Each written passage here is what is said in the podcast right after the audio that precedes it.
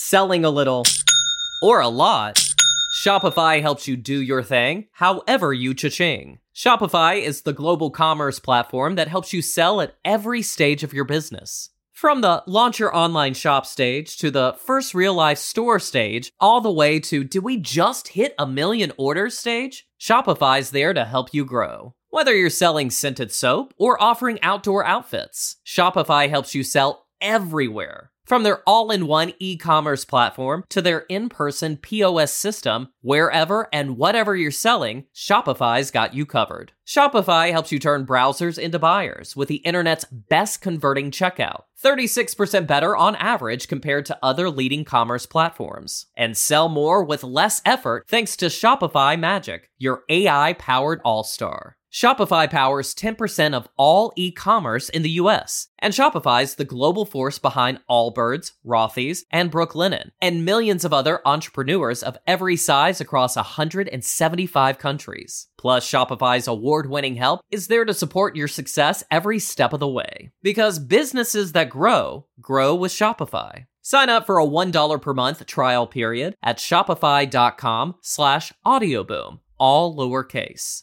Go to shopify.com slash audioboom now to grow your business no matter what stage you're in. Shopify.com slash audioboom.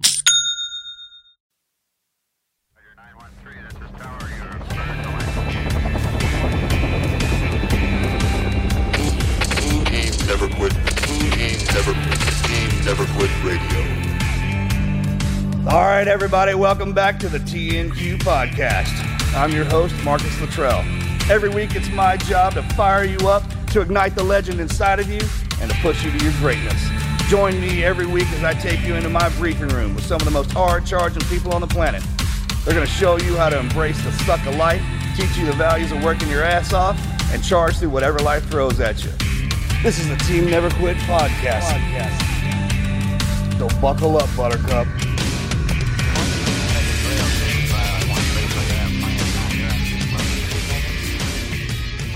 All right, guys, welcome back to the Team Never Quit podcast. My name's Andrew. I'm here with Marcus and Morgan for another week, another episode.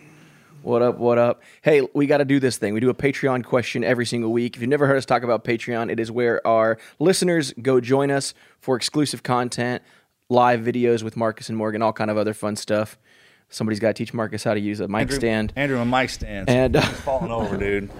Morgan, can you teach him how to use that thing? Look at that thing. Dude, you know how much it cost? I know that's what I'm giving him grief about it. I shouldn't have to. The to microphone operate a mic stand. faces the same way as apparently whatever it. you paid for Not the microphone. The this bass? thing. The mic lines up with the front of the base. It's, why, why can't Quit why, fucking with it. Why don't y'all do your thing and let me do mine? What are you even talking about? How about that? How about we do that? Stay in your lane. All right, we're in the lane. How am I going to learn what it can and can't do unless I do stuff like that? We're, we're past the point of where it's okay to break it, lose it.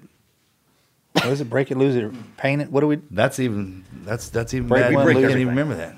We can break a bowling ball. Yeah, that's. I thought that was a team guy thing. It Was break one, lose either break it, lose it, or paint it or some shit. Anyway, go ahead. Or duct tape it. Patreon Yeah, yeah, question. Rigger David. Patreon question of the day coming from Sarah. Sarah says, as a military historian, particularly, she strongly believes in the concept of the alphas. Describe the necessity of our nation's alphas, what that means to you, and how and why the society of whom they serve should revere the alpha class. Deep question. Can somebody, can somebody Wow. answer So that? Do we have the Dep- Jeopardy sound effect? Can Yeah. we circle back to that one so we can think about our answer?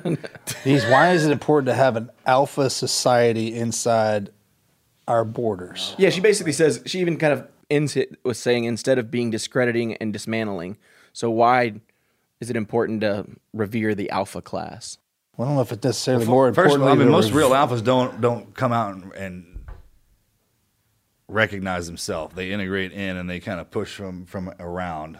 And you, you get to a point with us where we became trained ourselves into a capacity to where uh, our our violence of action we we would we learn to use that to protect people from ourselves.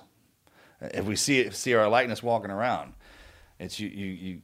If you're big and tough and mean, or if you're not, and you in any capacity, you train yourself to to a point to where your whole world revolves around everybody around you, and you do everything you can to keep a peace and a calm in that, and the understanding that there are good and bad days in that. the ebb and flow of it and rolling with that. And it's not a you're born that way, and it. I mean, you have to. Those guys have to go out and get chiseled down and, and understand just exactly how that works, and it takes time. And it's incumbent upon those guys to te- to train down too. I think being, she said revered. I think that's almost a byproduct of an individual that is, is has or wants the ability or position to be out front. Recognized.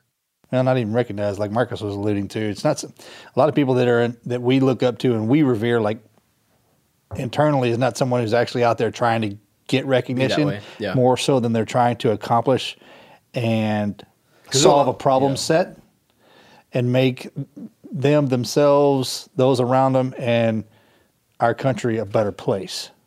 And that's why an alpha is so important. They help the progression of who we are as a society. What you got on that one? I I'm still thinking about it to be honest with you. I mean, we need alpha males, that's for sure, in our society. We we have to because uh, our society's getting weaker as as it as as it goes along, trying to uh, to bow down to everybody and be you know like they want to be peace. Everybody don't want to hurt anybody. They just want to be their own little weak thing and, can, and comply to what everyone's telling them they should be through whatever the narrative of society is. You know, and uh, I I agree with her, but um, also we, you know, alphas to me are strength. Alphas to me, are, uh, uh, even when I was in BUD/S, are the guys that I that uh, inspired me to be better, to be better, uh, to be a better person, be a stronger person, and to be out front. You know, so to me, that's what it was, just that inspiring male. You know, growing up, you know, males were you know revered, and the stronger ones even more revered, and that's uh, that inspired me to be bigger and stronger. You know.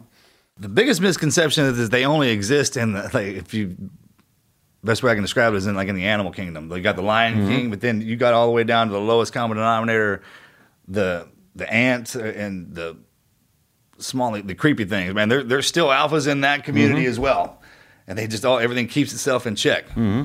You you know you recognize them when you're walking around and and who wants to be feared and who had really earned that, all, all that kind of. And you can tell who they are, right? Well, as soon as they open their mouths, um, we can at least, but that, that takes time. I mean, you gotta. Thanks for the question, Sarah. Appreciate that. If you want to ask your of that one. questions to the, that, was, that really was. I was like way deeper than we normally. Yeah, do. that was like, can we stop and like go That's look a at whole podcast in itself. I need to write Can, this can we go look Yeah, up our answers but, and like man, really craft them, then come back tomorrow with that one? because I'll, I'll be driving down the road. So I'll be, oh, that'd been a perfect thing to say for that whole. Yeah, later on, later on, you'll have a perfect answer. Yeah, so pull that out of there. We can always go back to it. Yeah, we'll come back. So if you guys have questions for the guys, for the guests, head over to patreon.com slash team never quit. You can join us there. You can ask your questions. You can join us for those live streams. You get some exclusive swag. It's cool. We've got a great guest in store for you guys. You've already been a fly on the wall for a little bit of their conversation. 24 year Navy veteran, retired Navy SEAL, professional photographer, Darren McBee McBurnett. Burnett or Burnett? Yeah, or or McBee, Or just McBee. Yeah, Be cool McBee works fantastically. Perfect. McBee is the author of Uncommon Grit. Welcome to the show, Darren. It's an honor to be here. It really is. First one in the in the new digs, in Yeah, the new studio. so, I mean, man. it's it's two honors. Do so thank you. what do you think? Honor. I love it, and this is it's a, it's a work in progress. we you got to make sure you set walls. literally looks like a platoon space. Is what I love. This is just one room in the larger platoon space. The gym. The gym. like one big. The beds upstairs. legit. watch huh? standards. You said you slept well. Big rainy, cold night. Yeah, I was like, I woke up. I'm like, what the hell is that sound? Rain on like- a tin roof. I go up like, whoa, it's raining. So Just, so we have screech owls out here too. The owls and some the coyotes sometimes make some mm. noise. When's the last time you saw watch my cousin Vinny? Oh my God. When he comes out with, comes that, out- with that burner. Just That's why I don't keep any guns upstairs. Yeah, I, I, I, I did hear the cocks this morning. They were howling. So They do that. That's why we keep them around. Oh, and there's another. that, uh, no matter what you believe, roosters will crow. It's not just in the morning. oh, yesterday I went to go look in there and they're screeching at me. But um, yeah, it's an honor to be here. Thank you guys. Yeah, I appreciate it. I coming mean, you know, I'm the first one in here, so that's an honor. gotta so sign the thank wall. you. I signed the wall. I brought a. Ch- I, Well, since you're the first one, we'll come up with some cool stuff that we got to we got to do. Oh, if, you, I'm if you're if you're a guest. I'm sending you guys some stuff. That's for sure. It's That's what's be a great cool. idea. Every time you come on, you got to bring something. Yeah, trying at least. Yeah, I, I brought the trident. It was funny because uh, we we had this conversation yesterday. Like, you go into my house, you, you think two things. Number one, either I own a comic book store and I golf. That's about you. There's not a seal thing in there. Uh, same in my house. Uh, Nothing. And so It's in a box. exactly. It's Great little- retail shop though. Yeah, Yeah, comic books and golf. Yeah, tiny little up there. Oh, it's Snakes and sparklers. yeah. That's all I, all I got. Oh, it's up there next to my Predator dolls. Okay, there. Oh, there it is. I put others, all the medals in there and things you got over the years, and like scraping around. I'm like, I hope I got one in there. Oh, so I found one. I'm like, oh, thank God. And I put it back. But um, but I I, I haven't made my shadow box yet. I'm I I'm thinking about it. So You got time. Yeah. I don't have one either. I yeah. It's like man. Favorite comic book, favorite golf club in a box. Ooh, oh, you had to go deep. Well, my f- well, my favorite kind of club, or which one do if which one do I love the What's most? What's the most expensive comic book you have? Ooh, is there a, um, and is there a difference? yes. There's a huge difference with the clubs. I didn't think there was. I'm like, oh, it's a club. A club's club. No, no, no. I got that part. The comic book between your favorite and the most expensive. Ooh, um, God, it's. I just don't think. You don't have any like crazy Superman twos, ones, or like. no, I don't have any of that. crap. Spider-Man, like No, that, no, I don't have any. Are you graphic novel kind of guy, or just, I love graphic novels. Okay. Probably my favorite is Frank Miller. Frank, hands Does down. good work. Hands down. Uh, I think my most expensive comic book is maybe like twenty five hundred. That's not cheap. Yeah, it's not cheap, but uh, but you know it just that like the, to get really expensive comic books, you got to go way back. I mean those the this the the golden era of them, and that's Final Fantasy. It's like Spider Man One. yeah You still Yeah, have the the old one action Superman comics. died? Yeah, I remember you buying that. Like it's gonna be Yeah. expensive one day. I got it. it's still not very expensive. Which I still is- have it, though. which is weird, you know. But uh, Because everyone knows Superman does. yeah, he, he can't. He's impossible to buy. Superman, some Jarrell. But I tell you what, though, I mean, I'll be honest with you. i- Is it? Did you get? You guys watch the Justice League? Of course. Did uh, uh, Wait, which one? The new one? The cartoon? yeah, the new one? The Yeah, new yeah, one yeah, with yeah. with. Is it me or did Wonder Woman literally get beat up to the entire fucking movie? I mean, she's always fighting, always getting hit. Superman just, I mean, even in the scene where they brought Superman back to life, it seemed like he just beat the crap out out of of her. her. Oh, we cranked her headbutt. Yeah, I mean, it's like she was in the brunt of all the fights. she's a badass. Though. Did you notice that? No, the girl I didn't, got really, no, I playing didn't her pay attention. I mean, I'm, I'm, I'm gonna say this out loud. I didn't pay. I didn't catch that. Now that you pointed it out, I'm probably gonna be like, oh, of course you didn't, because you're a man. Uh, no, I just like because Aquaman didn't really do too much. Flash just ran away. Uh, the the cyborg he just sat there and with the mother boxes, and then it was just kind of up to Him and Batman. Yeah, Batman and Wonder Woman standing, you know, and just like she just, I don't know. That was just me. I kind of lost taste of it when Batman thought he actually had a chance to kick Superman's ass. oh yeah. I was like, that's not how this Oh works. yeah. No. But uh, uh, where where are we going? There back to so that was comics. I as a matter of fact, I don't How really. the hell are we get on? Talk? I don't know. matter. Yeah, That's how so works. yeah, so we're into that. But uh, uh, clubs, there. Uh, God, I never thought there'd be differences with clubs, but there, there actually there really, really is. And so, what were you asking again? What's my favorite club? Or Yeah, we were going with comic book with that. But anyway, we'll, we, Yeah, okay. we can sit back to it. All right, yeah, so. all right, all right, all right, circle back. Here So, and over so here we are. Here we are. Yeah. Welcome to the show. Welcome to Team Never Quit podcast. Give us a. Because I started thinking about comic book Yeah, questions. yeah, like, I mean, wow, we I really gotta literally, mine will wander for four freaking yeah, hours, and we're I on mean, a time I'm schedule going to like. So give our viewers, our listeners, our uh, viewers and our listeners, because we're YouTube now. Check us out. Oh, hey, Um, give us some man flying information, background, middle, past, and then we'll work up to because what you got going on right now is like over the top cool. oh, thank you very much. Let's back that up before, yeah, and give, like you said, man, a history lesson. Where you from? Oh, all right. what set you claim? Because everybody All right. seems to think the people that do what we do or, di- or have doing what we're doing are like from a specific place that makes them special in, in their own right. But like we could, we're all walks of life. Yeah, absolutely. the ones that weren't special. Oh, get ready for the show. Um, no, for me it is is my my history. My uh, my whole family's been in the military. So my grandfather on both sides, mom, and, my mom and dad's uh, parents were in the, in the military. Uh, World War II. My grandmother's even in the military. She was a nurse at World War II over in Germany. Yep. Uh, my father served. He uh, was an officer. He flew EA sixes, and so we grew up in the military bases and uh, I actually like living on the bases. We, I was, Oh, I didn't mean to interrupt, but they so they stayed in. You were a brat. Like you Yeah, I was did a the travel deal. Yeah, not I- just they served, got out. And yeah, I was you- a brat up uh, until, hmm, like 14 years old, 15. So I was born in California, And then literally two weeks later, Monterey. Two weeks later, my dad gets orders to Japan. Ooh. So he goes to Japan, to to uh, Spain, to Guam, back to Japan, and then uh, back to California, Bakersfield, California.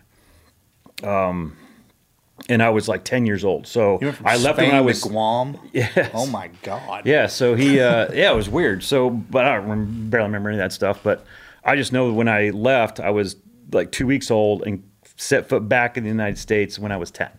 So that's what I, and I lived on bases. And so from there, uh, you know, finished out that, and then he got orders to Tampa, you know, and then uh, he did uh, a lot of time there. But he kept us in, in Florida, though. He kept us in uh, Hillsborough County, Florida.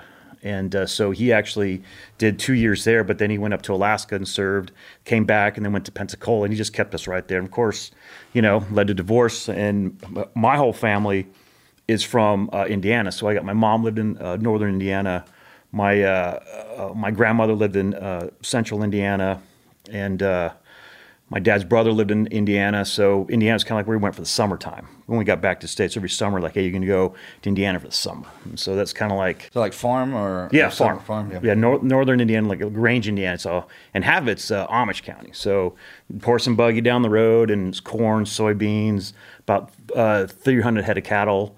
So I actually enjoyed the life. I, I actually really enjoyed uh, going to the farm in, on the summertime. Loved it. I just thought it was just the coolest thing ever. I here's my little dorky ass with buck teeth and glasses on a John Deere tractor.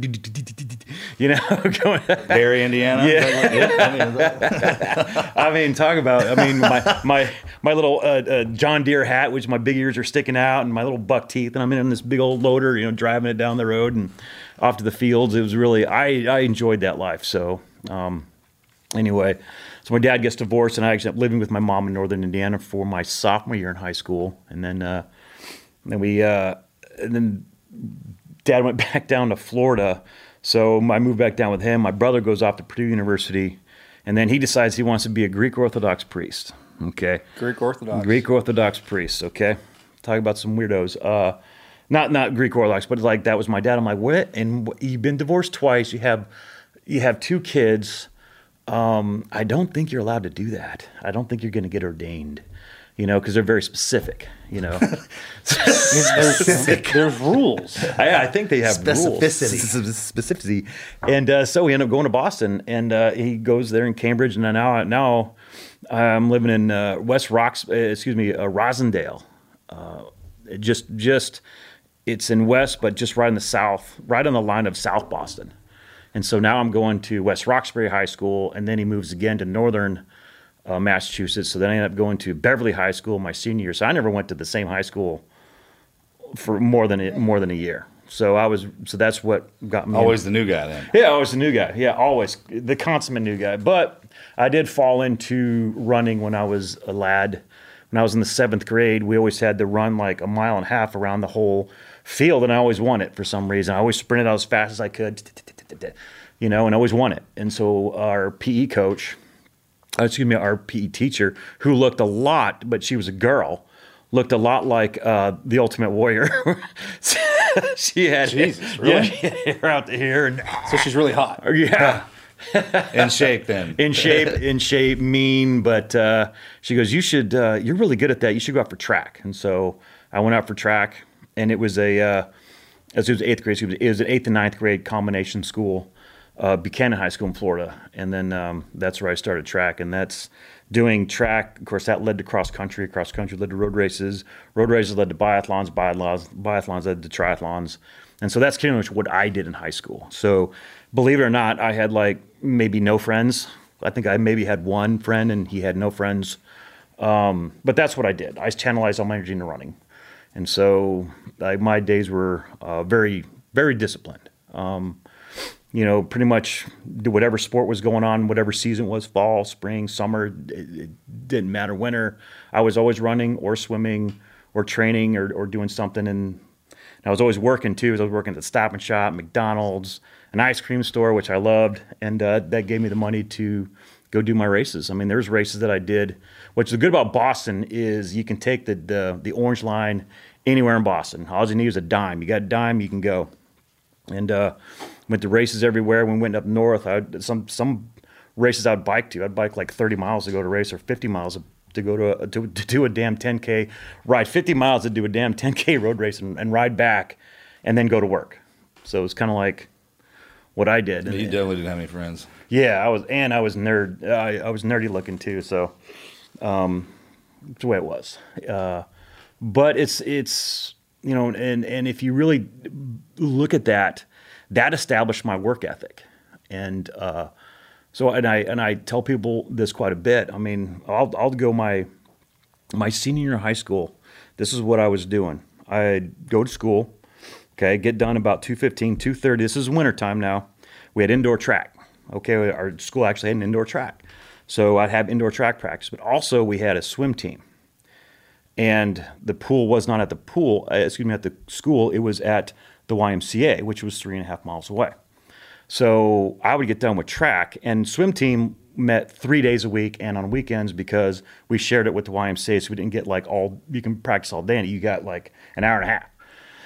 So I would I'd, I'd, I'd run to school, which is about uh, two and a half, three miles away. Run to school, do that, run, uh, do uh, indoor track, run to swim team, do swim team, and then run home. This is six miles now, six miles from YMCA to my house.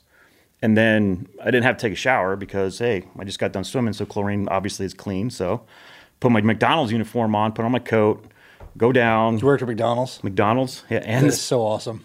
and the Stop and Shop, you know, and then uh, I'd go go across, go across the, the railroad tracks. Fries or are you a grill man? Oh, I, I was a grill man, and I worked up. I worked up. I'm telling you, I, started climbed, out. I climbed. I That's the climbed that ladder. What's yes, up? I did. I climbed That's that the ladder. discipline. Mm-hmm. Favorite meal from McDonald's? The McRib. I heard it's coming back in a couple days. The McRib was actually really, really good. I love the McRib. Who did?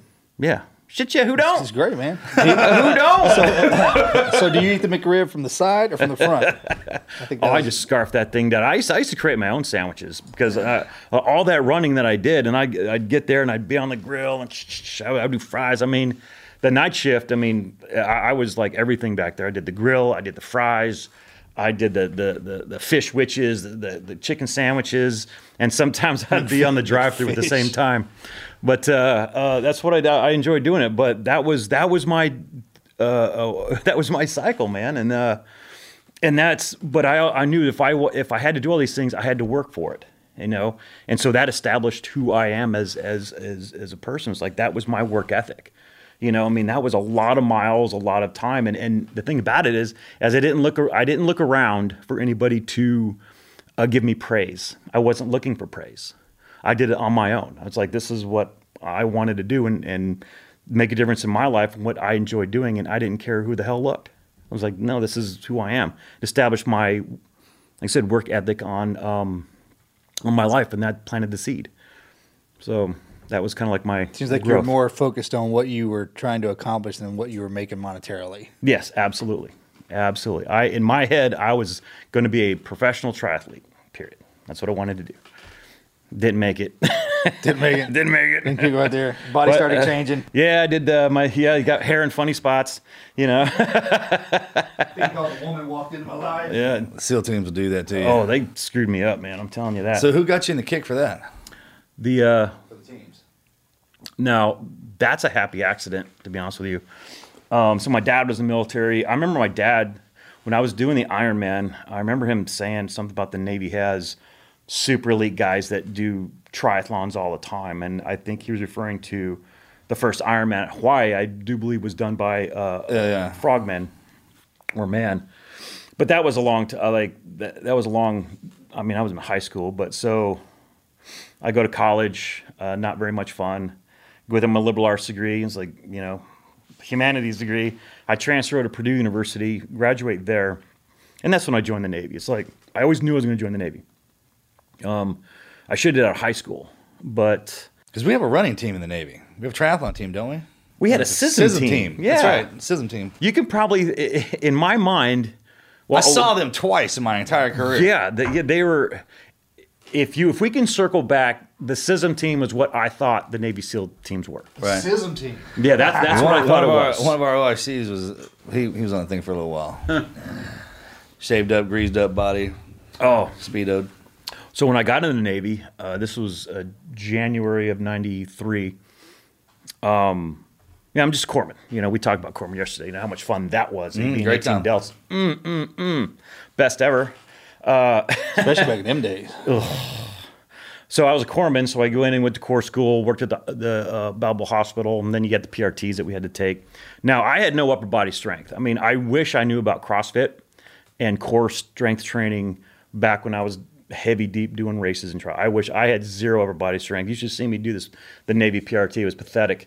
I mean, I literally literally did exactly 52 uh, uh, sit-ups, 42 push-ups, exactly The minimum. The, the six pull. It was six pull-ups. I remember. Not the minimum. It's what's the standard. It is what you said. It's what you said, dude. sorry. you remember Standard. that? And you got oh, you did poor, you did good, you did excellent. You know, no matter how many you got. It doesn't matter. It's just pass or fail. Yeah, it was barely got the minimum. Um, I mean, it was like I didn't even do more. It's like no, I exact. It's not that I didn't want to do any more push-ups. Is that my my feeble little weak body couldn't do any more damn push-ups. I mean, I was like shaking like a like a shaved poodle shit in a peach pit. I'm at 52, you know, trying to get them out.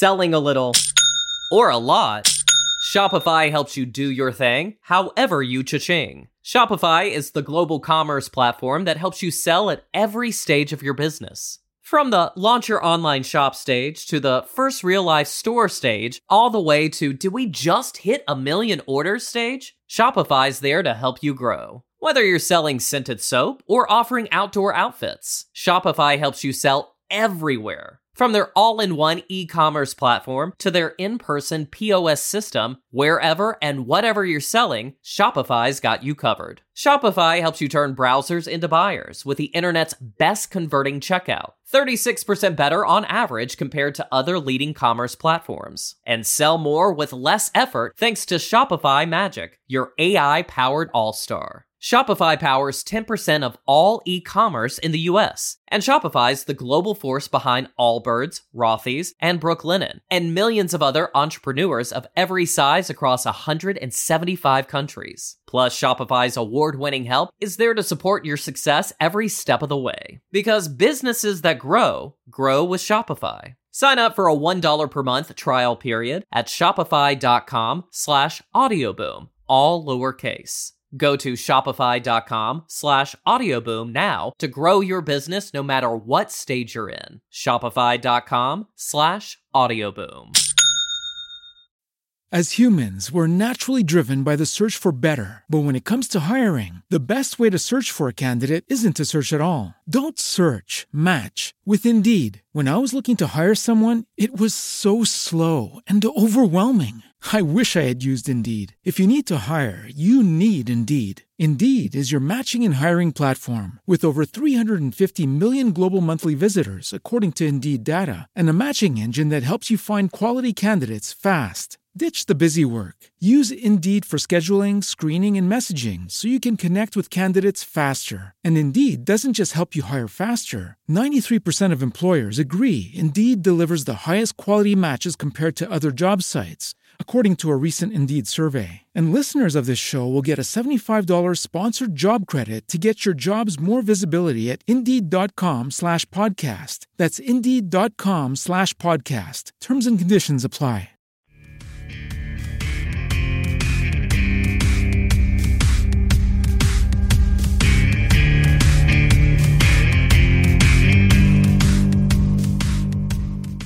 But then we got into the pool, and I did the swim in like 5:15.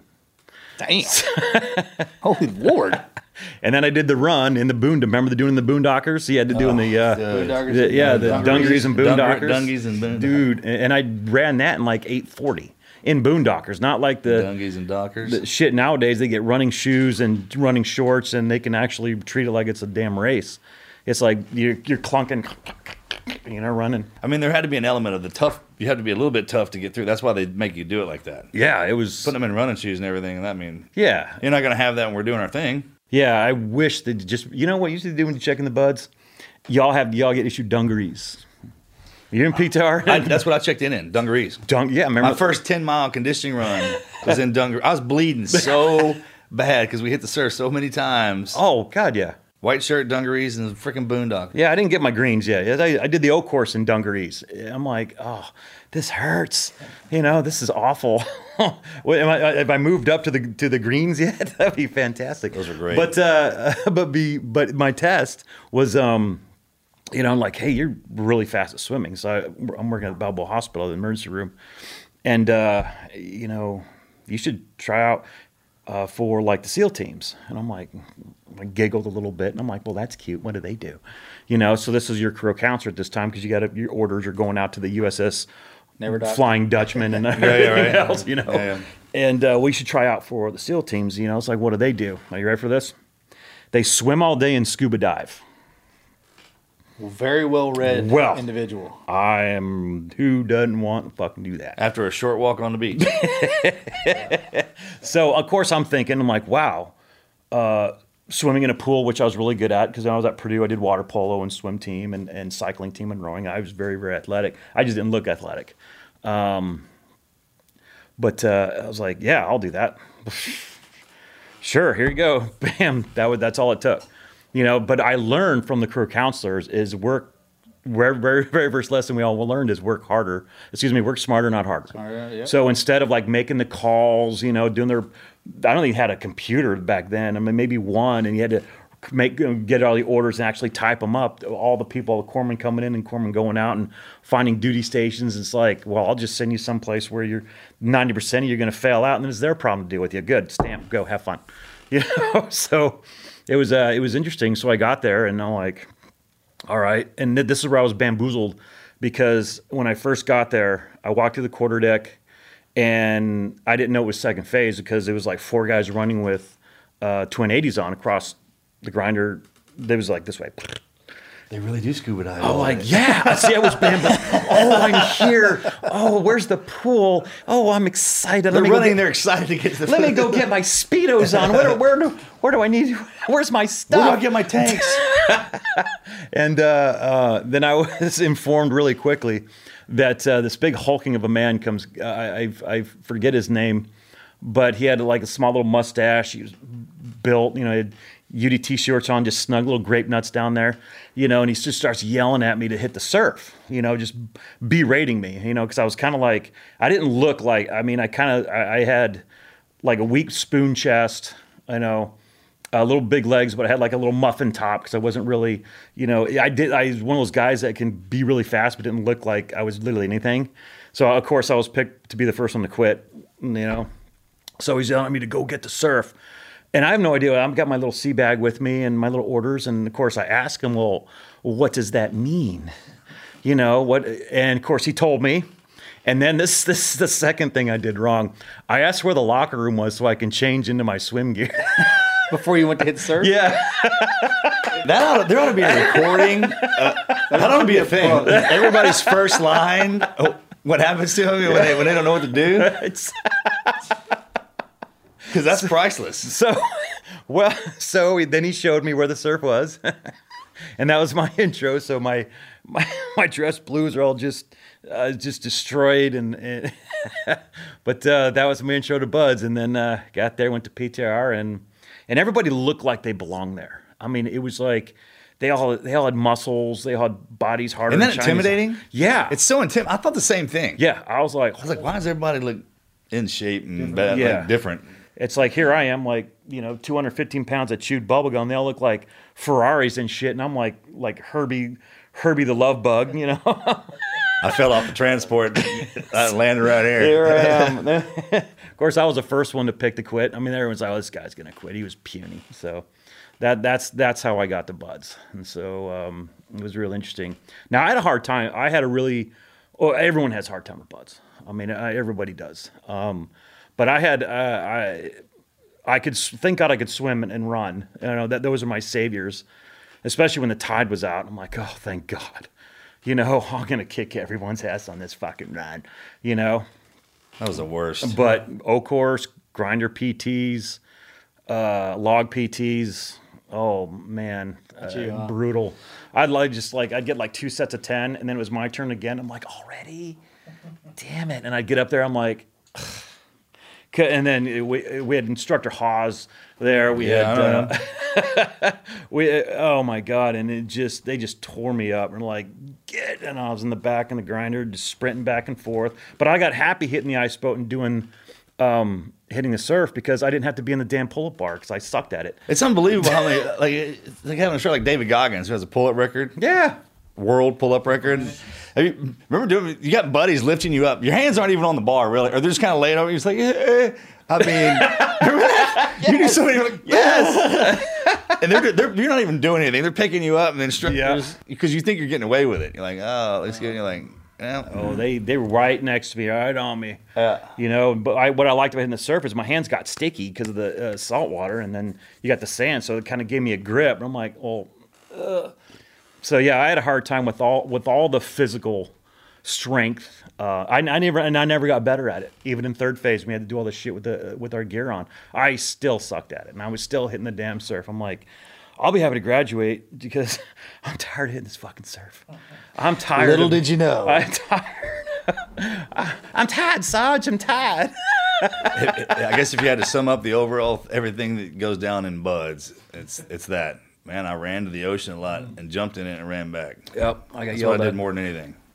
But a couple guys inspired. Eshelman, remember Eshelman? He, he was uh, one of my one of the guys that inspired me at BUD/S. Um, I, I think we universally hated every instructor staff in second phase. Uh, we had Decker, we had uh, Oh, Muehlbach, Watkins. You know, we had those guys, but they're busy all up making the rock. So, and they came back for that, which is hilarious. Uh, where Mash Chief at the time was a chalker. Remember Mash Chalker? was Dennis? a- Yeah. Well, Snake who Eyes. everyone knows that dude. Yeah. Yeah, man. Snake Eyes Chalker. You hear his name, everybody's like, "Where's Oh, what?" Yeah. But we do have guys like that in our community. When you say that name, like, oh yeah, I heard of that dude. that motherfucker. Because those are the greatest. It turns out the hammers are the greatest dudes. Mm. Usually the ones that beat the mess out of you, and you just never forget them guys. Oh my or god! Or their yeah. voices. Oh, I will. Uh, yeah, because I failed pool comp, which was weird. Because is how can you fail? The only thing you're good at is water evolutions. So it, the whole argument collapses on itself, and you fail. The only thing you're good at in this damn school was swimming and water evolutions, and I failed pool comp. But uh, I think I was bamboozled a little bit on that one too, because I had I, I started out with Muehlbach and then Decker back back to back, done. One even one even. I, I Yeah, didn't you got in that line, huh? Didn't even get a chance. Not even out the gate. dude. I, when they would literally, when they wouldn't like a dude so much when they when he was entering the water. I mean, it's- oh. their fins are in the water, about to go underwater, and the instructor would be like, "Panic, fail, get back to the wall," and they're like. I just jumped in. He's like, panic, confusion, out of sequence. Get the fuck out of the pool. And I'd be literally like that. So I jumped in the water wrong. Okay. Panic, confusion, out of sequence. yeah. Well, so that was that was my and I was t- I'm like God damn it and his- so did the review board and next thing you know I'm back to PTR with Nazcheck again. Oh, he's our Love that dude, man. he's our CNC at five. I Nash I'm actually really it's uh Nazcheck is how we all He's like my career counselor. he That guy got he, you know, he we we were war together. All Hey. three of us. Nashek was an awesome, awesome guy. And uh, he was one of those guys that, you know, him and that there's very few instructors that really inspired me. He was one, and uh, Eshelman was the other. And that's what you wanted to be. You wanted to be the people that inspired the young men that were there. You didn't want to be the asshole and yell at everybody. You just wanted to be the guy inspired. So, It's a good, And, uh, it's a good there's a good You got to have those gelling guys. of both Yeah. worlds need to be Yeah. exist in there. Yep, hundred percent agree. And uh, and n- I still Nashik still talks to me as soon as well he it was it was uh, getting a comic was it was good because he uh, I he bought five uh, of Uncommon Grit and he uh, he wrote me back saying, dude, this you did a good job with this. This Good to hear that. Yeah, he's got a kick ass life too, man. He's a good dude. I- Yeah. Um, you can't get anything by him. He he's you can't I try all the time. He's- He'll give me that look. I'm like, hey, Mass Chief, you know, I'm, I got to try something. Yeah, but uh, he, uh, yeah, but uh, that's um, you know that that that was BUD/S, you know, and we're blowing a lot over what we did there. But uh, I mean, what what inspired me was the fact that I was the guy that everyone picked not to make it, and I'm still there. You know, you know, in Hell Week, you know, just Jackhammering the most. everyone's just quitting left and right. At one time, um, I was the last guy in my room. I was the last guy in my room. Uh, fourth week, going right into that whole week, going into Hell Week. Last last. So were you my fifth room. week Hell Week? Yeah, I was too. Yep. Run week before. Yeah. We- run week before Hell Week. I remember that. yeah. Retarded. You know. That was unbelievable. Uh, I was the last guy in my room, and it was just it was weird because you're by yourself, you know, and you're like you're self-loathing, you know, staring into the abyss, you know, like uh, you know, but um, but hey, that's that's all right. But uh, people, when people ask me, you know, what what's kind of the things that that that got me through, and I was like, God, I got to be honest with you, man. Um, I really, really like the Pizza Fridays. I At the really- cafeteria? Yeah, In cafeteria pizza, the squares. So yeah, good. the squares. So and they, good, man. They had the North Shore the first time. Like, who the hell puts pineapple and ham on a pizza? That's for my first time. I'm from Indiana, for God's sake. I never thought that was a mistake before. too when I saw that. I didn't know that was what that was. Oh, yeah, I tell you who puts that on there, fucking geniuses, because it was delicious, you know. And uh, you carry your your class, you ran them all back with your little styrofoam thing, and then that's what you munched on all weekend. Because I didn't leave my damn bed, I just sat there and I put the put the pizza there, and because I was on the top rack and my Gatorade bottle, and I'll just roll over, grab some pizza, drink, and then I finish the Gatorade. I just pissed in it and like went back. You know, and that's pretty much my weekends. And there was guys going to Island Pasta on the weekends and things like that. I'm like, are you fucking nuts? I can't even move. Yeah. So how old were you when you went through?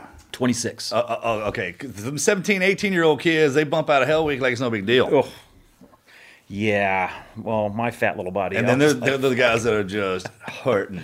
Yeah. I was like, no, Waiting. thank you. You can take that and shove it up your ass. When I'm when I came down, at, I was there when he got secured from Hell Week, and everybody started meandering away. Man, I looked down at him. He, it was the berms were up, so we, Oh. you know, we could walk down. Man, he's just standing there, and he looked up at me. He's like, "Oh, I'm hurting. I'm hurting." That's all he said. I was like, "All right, let's get. Come on, we'll get you. To, we'll get you to the room." My man. damn It's gonna be hand was swollen up. Looked like the what's that little hand hamburger? The hamburger helper guy. Oh, his hand was, the Michelin guy, the No, I- Elephant Man. A Uh, damn hamburger helper glove. oh yeah, the hamburger. None. The, was it Hamburglar? Hamburger No, it was helper. the, That's McDonald's. You worked there, didn't oh you? shit, yeah, the quarter pounder guy. That guy. What's his name? The the yeah, the, the, I sheriff. mean, everybody the was in sheriff bad. pounder. Everybody was in bad shape. I think I was just feeling sorry for myself because my brother was there. I was like, you don't know what I've been through. Oh man, I'm hobbling, chafing, and the hallucinations, pissing in your bed when you got done. The hydrophobia, the guys that had that, they were the, I remember walking out of my room one because when they have us on lockdown, you sneak out. It just you don't mean to do it. You just kind of walk outside, and, and there was a guy, one of my classmates, who was standing over. You could hear the water. The zone was just popping, man. And every time the wave would hit, he.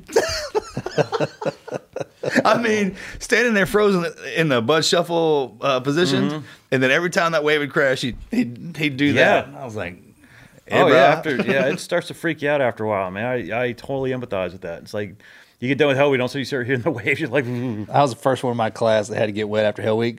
oh, We were in classrooms, and I did. what know, did you do? I uh, right here. oh, Instead jeez. of, whatever, I, you know, I know exactly what I did. and, and he was like, uh, the guy was like, "Oh, over boys now." Same thing. I was like, "That's not what I meant." He's like, "Well, why don't you think about it a little bit in the surf zone?" oh, And I mean, I was like, Matt I think I Axelson. started crying too. the Grown man. Yeah, crying. Matt Axelson, God rest his soul, was my swim buddy, and he was like, "I hate you." Ty- yeah, I'm so sorry, Matt. There is that. Oh God, I was Cry with so no tears. tears. snot bubbles. And it was the hammer, our class hammer, that did, did it to me, which Oh, ended up being a really good buddy of mine. But uh, he's like, "Oh, we're boys now." I'll never forget him saying, looking at me. I asked him for a chew. I was Oh. like, "I was like, hey, Bert, give me a chew." That's how I said it. Oh, Oh yeah, you just straight up to him. That's Oh good. yeah, yeah. I was like, "Hey, Bert, give me a chew," and he's like, turned around, and looked at me. His Because he was putting one in his mouth, right? Weird classroom uh, hydro, Yeah. right? Yeah. No, it was the week before hydro. Man, he looked at me, bro, and just said, mm, "God, man, it changed my life." oh, I tell you, man. Eric Burke, I love you, brother. I tell you what, I don't know about you guys, but I thought there was a couple things that were harder than Hell Week, and and number one was damn Hydro Week. Hydro Week's a lot harder than Hell Week. Yeah, and How do you know? I did all your hydro charts for you, That's a great point. and you didn't do mine. did you have the good But I had to do them first. I went out to see him, oh, and while This he slept, Hydro Hell Week. I had the window down, doing the we hydro didn't sleep chart. at all during the Hydro Once that shit started, it No, that's what started. I'm saying. He was No, no, no, sleeping, no. Oh. and I was doing his hydro chart, and My legs sit- were broke. and, oh. and sitting balls to four watch for him. Oh, jeez. And guess what he didn't do when it was my turn? Hmm. Didn't write down the nine, nine, deployed. eight, eight, nine, seven, six. People can't appreciate how miserable Oh, that is. 'cause that they know was what we're talking miserable. Dude, about. I had the window out with the lamp, and I mean, I was doing my level bit, and I what I thought well, it looked like it was on the lines. You know, my eye was funny back then. Mm-hmm. They should have gave me a little slack for they, they didn't. Did it get to the point where you saw? Well, now it's the. Uh, it was the. It's, it was the third phase classroom. Did you guys get to the point where your all classes just in that classroom like all day writing those fucking charts and redoing the ones from the night before? That's what we're talking about. Yeah, And I- we had to do them, and we couldn't do them during the day. When I went through, we had to do them at night After the after day. work. Yeah, after you got done doing, yeah, you did all your shit during the day. You're, you're I mean, sun coming up, you still got to, and you have to be Surf there reports, for- do that stupid shit. And then you got to do the lead line. and sl- You actually have to do the hydro. yeah, and then then you get hydro redundancies because you keep backing them up because your charts weren't done. Correct. You got to catch. That's right. It, it just it, by the time Tuesday came around, like Wednesday, we are just like, dude, we we're not even don't don't even go back to your room. No point. I mean, that is the worst kick in the nuts you could. Yeah, And, and, and we weren't doing nothing. yeah, we're sitting there writing charts, Dude. and that's the secret to Hell Week. I tell people that's because the secret to Hell we is think that you can never quit. You're never going to quit. You're going to keep moving forward. You have the tools to move forward, because the um, and and that's what you needed because now it's like oh I can do anything because you come I can do anything now. Oh, how about a, how about a hydro chart week? Mm, let's see how that is. Let's test You your brain a little bit. Yeah, and then oh, and then of course Draeger week. That was Oh, Draeger Hell Week sucks. Draeger Hell Week. I hadn't heard that in a while, and I had blocked that out of my mind until you just. Oh, I'm glad I brought it back. There I you go. appreciate that. I had and the buddy passes with the with Yeah. jock- when the guys are jocked up oh my god because you had to you had with to the rock your- stars. Yeah, you had to do you had to your your classes, you had to do your PT evolution, then you had your uh, pre-dive check, drive out there in the bus, you know, do your dive, come back, post dive, pre-dive, do a class, try to eat, and then do the shit all over again like for the night college, dive. but your instructors are trying to kill you. Yeah, they oh they legitimately were trying to kill us. I, I 100% believe that. Um, yeah, and that just went on and on and on, and so that's what Hell Week did. It prepared you to you're going to do a lot harder shit. This is just to make sure that And not even enjoying the moment when no one's messing with you while you're doing the hydro chart. You're by yourself, you, but you, you can't think like that. You're like, all right, it's peace and quiet. I can sit here and draw some lines. It's gonna be good. Mm-mm. They have gotten in there to where you you you were, you were punishing yourself even when you're out there by yourself. Yeah. Instructors come in, these charts are crap. Look at these eights. You're looking at them going, I literally, It's all eights. It's all grid. It's, it's, full, it's all eights. I, I literally drew 109 eights because, and how could they not be? Look at those eights. Which one? Look at those eights. Oh, nobody's gonna laugh at this, but that's so fucking funny. Except team guys. 'cause it's like, yeah. Yeah. The people Because then watching you're like, oh, you're right. They're, they must be Yeah. completely jacked up. I'm my sorry. bad. My bad. I'm so I don't know sorry. what I was thinking. Please, I'm so sorry. But obviously, somebody else not in this world, if they looked at would know exactly what I was trying to say. But I get you, my The lady eights- who asked my about the, eights- the, the, the apex guy or the alphas, you have to go through the eights first. Yeah, eights. If you, once you understand know. your eights, I'm just I'm gonna I haven't heard that. that since.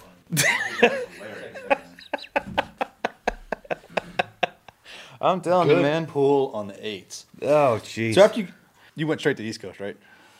yeah, I did uh, with you know Mark and I were talking about yesterday. We did the uh, Fort Benning route uh, for jump school, and then um, then 18 Delta, and then made it out to SEAL. Did you go 22. long course or short course? Short course, but it seemed like it was a really long time. Yeah, Mark said the same thing. Like, Yeah, it's. I mean, you got you got the bend. People, God, the guys nowadays just don't appreciate the path that we had to go to. You know, to get to where we needed to get to actually start getting your bird. I mean, graduating BUD/S was just a ticket to show up to the SEAL teams if you can fucking get there. Yeah. You know, so oh, by the way, you graduate. Congratulations. Here's your here's your uh, certificate of graduation. You graduated, BUD/S. Awesome. Um, that's your ticket to show up at the SEAL team. But you got to go to Fort Benning first, and God rest your soul, you have to go to 18 Delta. And you're like, but that that was the key about that is is that was the journey. I mean, there was guys that had been there for 12 weeks at Fort Benning because they broke their damn ankles. So you had to graduate that school, and no one was there to, to help you. No one was there to guide you. Zero. It's like, all right, you're just going to sit there and wait till your shit heals in Fort Benning of all places. You know, I got rolled out. even- I I didn't even think about that, man. I What got rolled out of Benning the second week, Friday, and had to start completely over because I helped a chick on a run. I literally pushed her up a hill, Heart attack. and Hill? and, and the black hat um, kicked me out for assisting another student on a run. They were out to fail all of us. They didn't want a single guy, and we had no no mentor, like no one guiding us, like nothing. It's like shit, we got to graduate this fucking school. No one's no one's here to not protect us or overwatch us, but like Give us some guidance. my mentorship would be help, you know. But you know, and you had guys that have been there a long time, and even when I got to Fort uh, Bragg, we were like the second class to go through, and there was guys that got rolled from um, San Antonio that were there, and they've been there for like months. These guys are from class like 202, So 203. is that why they started putting a seal over there yeah, on assignment? I'm, I'm guessing. Has to yeah. be right because our guys are just hanging out there Yeah. and doing nothing. just doing nothing. You know, and now, now you got to graduate another army school, which of course they hated us. Uh, and you don't have anything. You have no insurances at all that you're actually going to get to the SEAL team. And that was the crazy thing because you had to graduate. You had to graduate Fort Benning. You had to graduate 18 Delta if you were there, period. And if you didn't, well, you're just going to be there until you do. They, that's what they told me. They were like, "You don't have your Trident Navy. You, they, I, we got news for you, man. This ain't Navy over here. They must not really like you because they sent you as far away from the teams as they possibly get you." Yeah. you know, I'm like, "We, wait, Yeah. I thought I was supposed to be here. This ain't right." Yeah. like, come on in because it's a selection course for them, which means it had to be for us. Yep. hmm Part of their Q course. I'm like, damn. See, It's it, we're going through another selection. It's like Yeah. coming. You go over to the army, you have to go through their Q course. Same thing. You got every every day is the same with them, and, and, and you got to look at like, no, no, I I'm supposed to be a medic. You know, like they need a medic in the team. So I, like I'm, I think I'm supposed to be here, and like, nope, dude. I mean, Yeah, you're like, but I graduated BUD/S. You're like, we, guess what? We don't give they two care, fucks. man. Zero fucks given. Oh, wait a minute. Here's uh here's my oh. Fuck you. We don't Dude, care. I, I had I had my one Brody moment. I walked in the first day and my sideburns were creeped down. Ooh. Short though. I kept it real Uh-huh. short. You know, you're kind of like a shadow kind of looking thing. Mm-hmm. And team two guy came up on me, man. Remember his hand had been fragged from a grenade, so he had this whole couple of his fingers didn't work, and he was in my face, and just like BUD/S. I mean, he's like, "You knew me, piece of shit." No bird, no word, and he's, he's like, "Sideburns." I mean, and from that moment forward, I mean, it was on. He found out what room I was in, and then, God, dog. great stories though. I had Yeah. to duck walk and bear crawl in that in that in in that facility. Anytime I was in the building, I had to, to bear crawl, and if we were in the cadaver labs, I had to duck walk. oh, jeez. he made me do that for three weeks. Wow, now No, that no, no, no, sucks. not, not three classes, man. I mean, like I, the minute I'd go in there, my everybody, and in the beginning, none of those Green Berets knew, no, no one knew who I was. So they just not only now I didn't have any friends, that kind yeah, of thing. Yeah, you're by yourself there. I mean, damn. And I mean, but you know, you take it, you take your punishment, Yeah. and it's over like that, right? and, and then you get that respect level. I didn't mess up too much. Well, that's not true. I mess up all the time, but that, that What about twenty of us? But I mean, you. Oh, damn. I was that- that's yeah. It's, uh, that's even worse.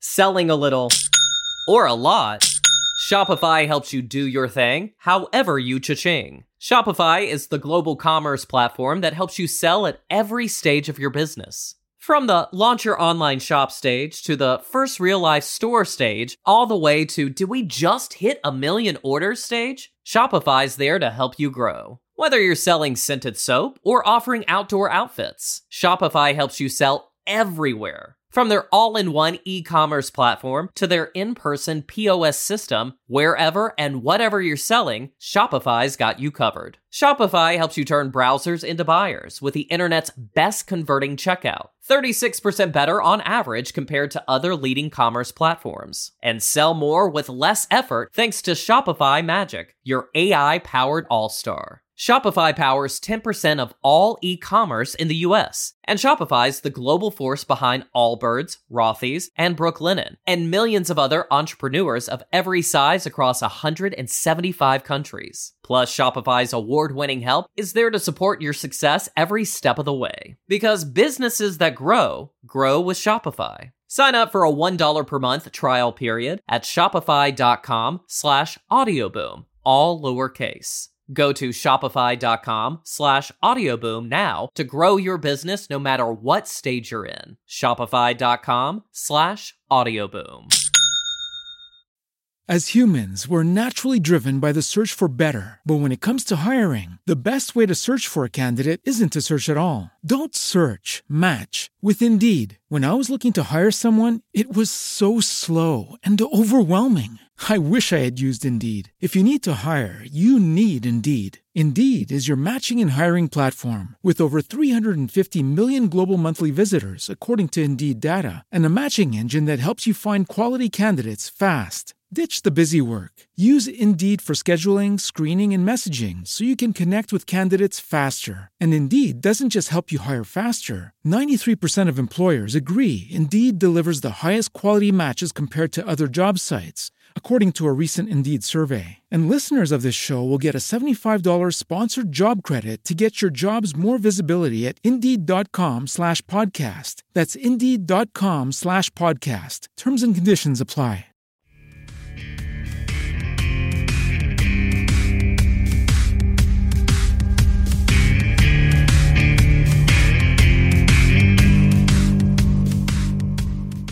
And then you finally get to the S- SEAL teams, and all the guys that you're at BUD/S with that actually got to go straight there a- after Benning all had their birds. All that- yeah. And a platoon. yeah, and Probably. Then you're you're you're calling you meat, when you show up. I'm like, motherfucker, we dragged you through the fucking runs, you That piece of happened to me shit. too, man. It's you know, crazy. and so we, then you had to wait for your STT class. Remember that? I mean, if you missed it, you're you're sitting there for like three, four months in training. It ain't like the trade it. I mean, you're in the each team had its own training. Remember that?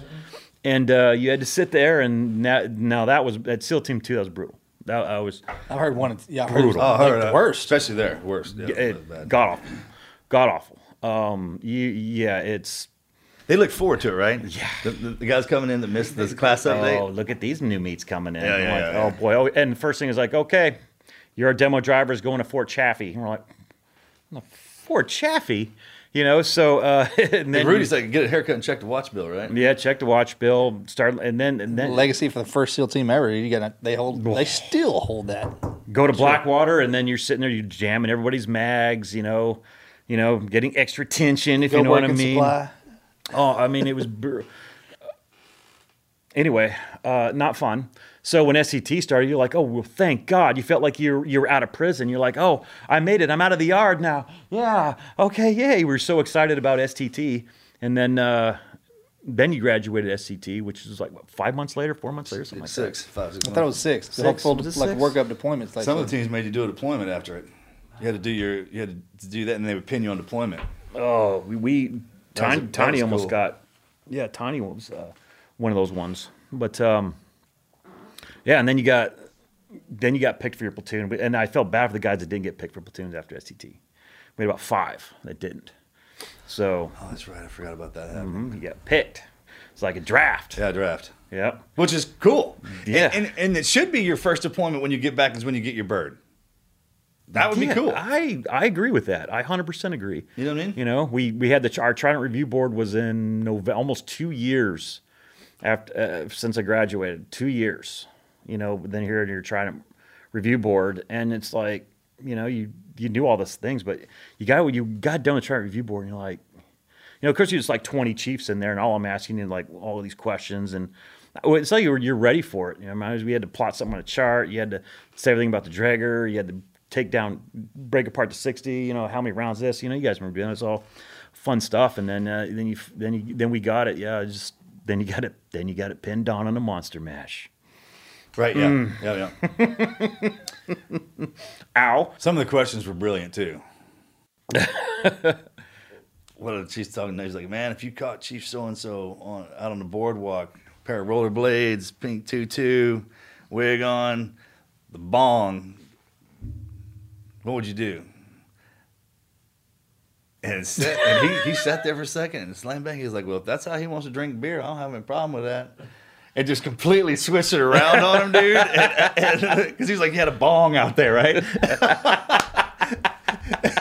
and they laughed and they were like, "Get out of here, man! No, You're good, jeez. dude. You're solid." That was a journey, man. Where? How did we start? Oh, yeah, that that was the BUD/S journey. What was your hardest phase? um, God, I think they all equally sucked. E- each one of them had its own uh, manifestation of of suck. Um, God, I Because I'm a water guy too, and I thought second phase was the hardest thing. We, yeah, I to- I'm gonna agree with that.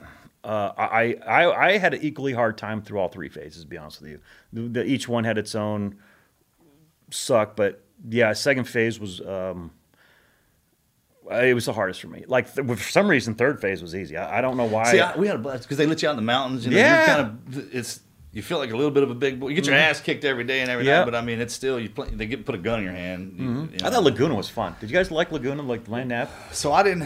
I had La Posta. Oh, okay. Which is still very good. Wasn't as hard as yours. No, I don't know. I, I, didn't go to the post. I mean, but Laguna was fun though. I mean, it was like it was. You know, you're out there with Dave Gutierrez, so Yeah, oh, yeah. you had a gut. So uh, um, it, it was a good time. Um, but uh, I enjoyed that. You're right. It was like you had freedom. Then you went out to the island and and uh, Well, was- that's a different story altogether. I don't know. Yeah, the island. Um, I, I didn't mind. I didn't mind third phase of, of all the phases. Um, I thought third phase was the easiest, to be honest with you. Out of all the hard, they're all hard. They're not. They're all equally sucked and all hard. But as far as a hard factor, third phase was the easier hard than the other two. It's kind of like you're getting you're used to getting your ass kicked. Yeah. it's like you've transitioned over, so it's not. It's the same stuff that never lits up, man. Mm-hmm. But then they get the technical stuff. When you work in the sixty, the funniest thing is when when that the the spring would fire out the Oh, yeah. the door. You know, there's somebody taking off the shotgun, Mm-hmm. and and seeing that under. It's been a long time since I've seen uh, like a third phase student go through that whole. I bet it's pretty impressive to watch, right? Because Casey could blindfold himself, take that 60 apart, and put it back together. I mean, he would roll those pins together with two fingers and literally roll that firing pin down and pull it back, and that sucker was locked in. He, yeah, blindfolded, uh, way under the time, and because that's all we do is just sit in there and do that. And it was some of them guys are amazing what they can do. Yeah, I mean, kind of all are when we graduate. yeah. We we do some weird shit, but you, you, you, you know what Man, else we, is we funny? got some weird stuff going on. It's pretty funny. He- the one thing that I cannot, we will always taking back to third phase is Alanis Morissette "Jagged Little Pill" CD. For some reason, you weren't so. Uh, I know you guys looking at me now like, what the fuck did you just say? I was listening to her the other day.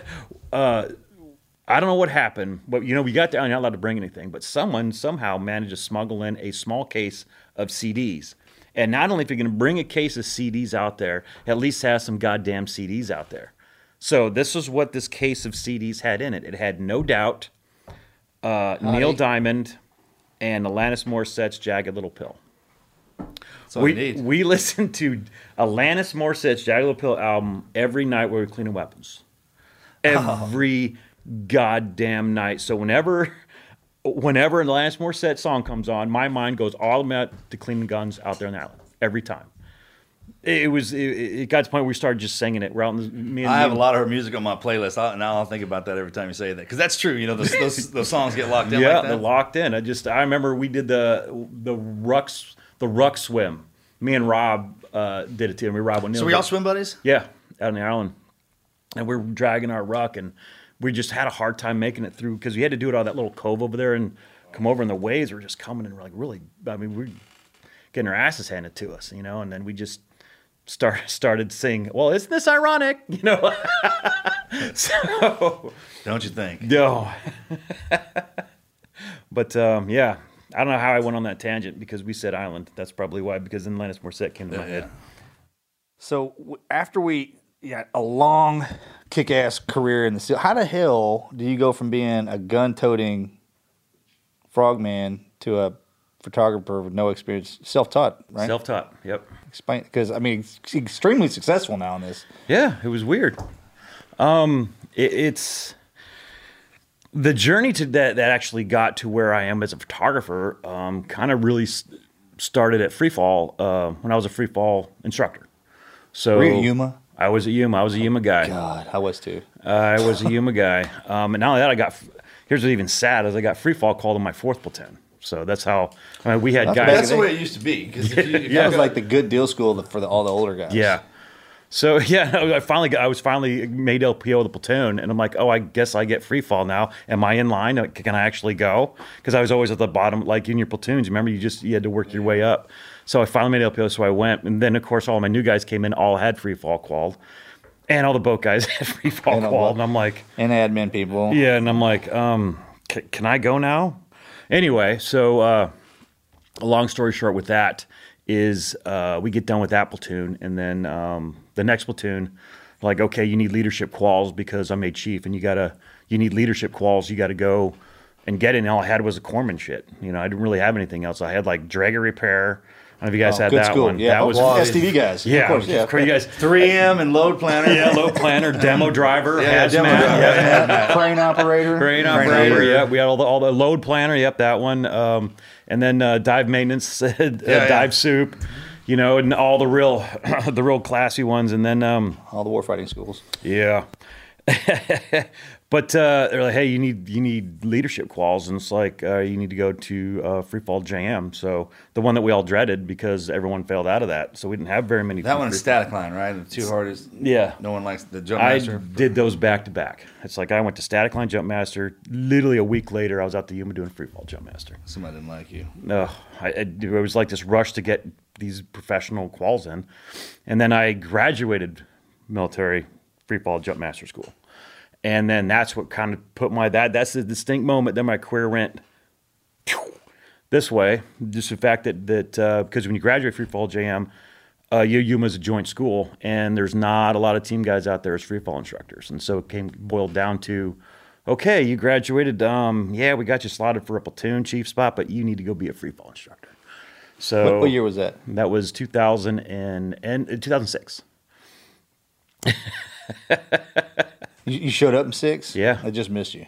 Yep, just showed up. Just, just, just missed you. just showed up for advanced military free fall. But uh, um, so that was kind of like my path, and you know I didn't mind it. Is you needed a break, so I was like, all right. And plus, I enjoy jumping, and naturally, uh, I mean, unnaturally, I was naturally good at free fall, which was weird because I literally struggled through everything. I was never. Like you, you remember those guys that were just good at everything. You know, they didn't even look good in their gear. You know, it's like they got it, and I was, I Dude, don't- was, I- man, those guys, I dude. freaking hated those guys. You know what I mean? Yeah, you're like, even your gear looks good on you. I hate you. You know, and we just struggled. I was that guy, but for some reason, when I got in the air, I was a natural at it. It was like, even the instructor's like, You've skydived before. I'm like, No, I haven't. I went That's through fine. That's totally Like, opposite of Marcus. He's sky. sky Not this guy. I was that You guy. can tell man. I didn't belong in the air. Yeah, it fit me. It fit my weird structure. I don't know. I could fly. Um, and when you went through military, um, advanced military free fall, you got about it was well over 200 jumps in that in that one uh, three month stint. Uh, and you had test gates to go through, and I I was one of the only ones that did the test gates, passed every one. I was like two other guys had did it since the inception of that school, and I was one of them. And one of the hardest tests was was a five second uh, five second drill. So you tap the instructor out, he goes, you go 1,000, 2,000, 3,000, 4,000, 5,000. Then you jump out and get him. You got to you had to get down and dock on him in 30 seconds.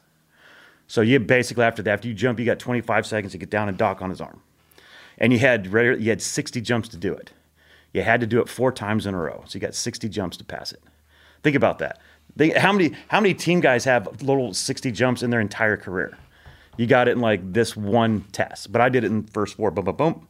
But what sucked about that because I passed all it, then I had then I pulled DZSO for the next week because everyone else was passing it and I was just like down there. So it was kind of double edged sword.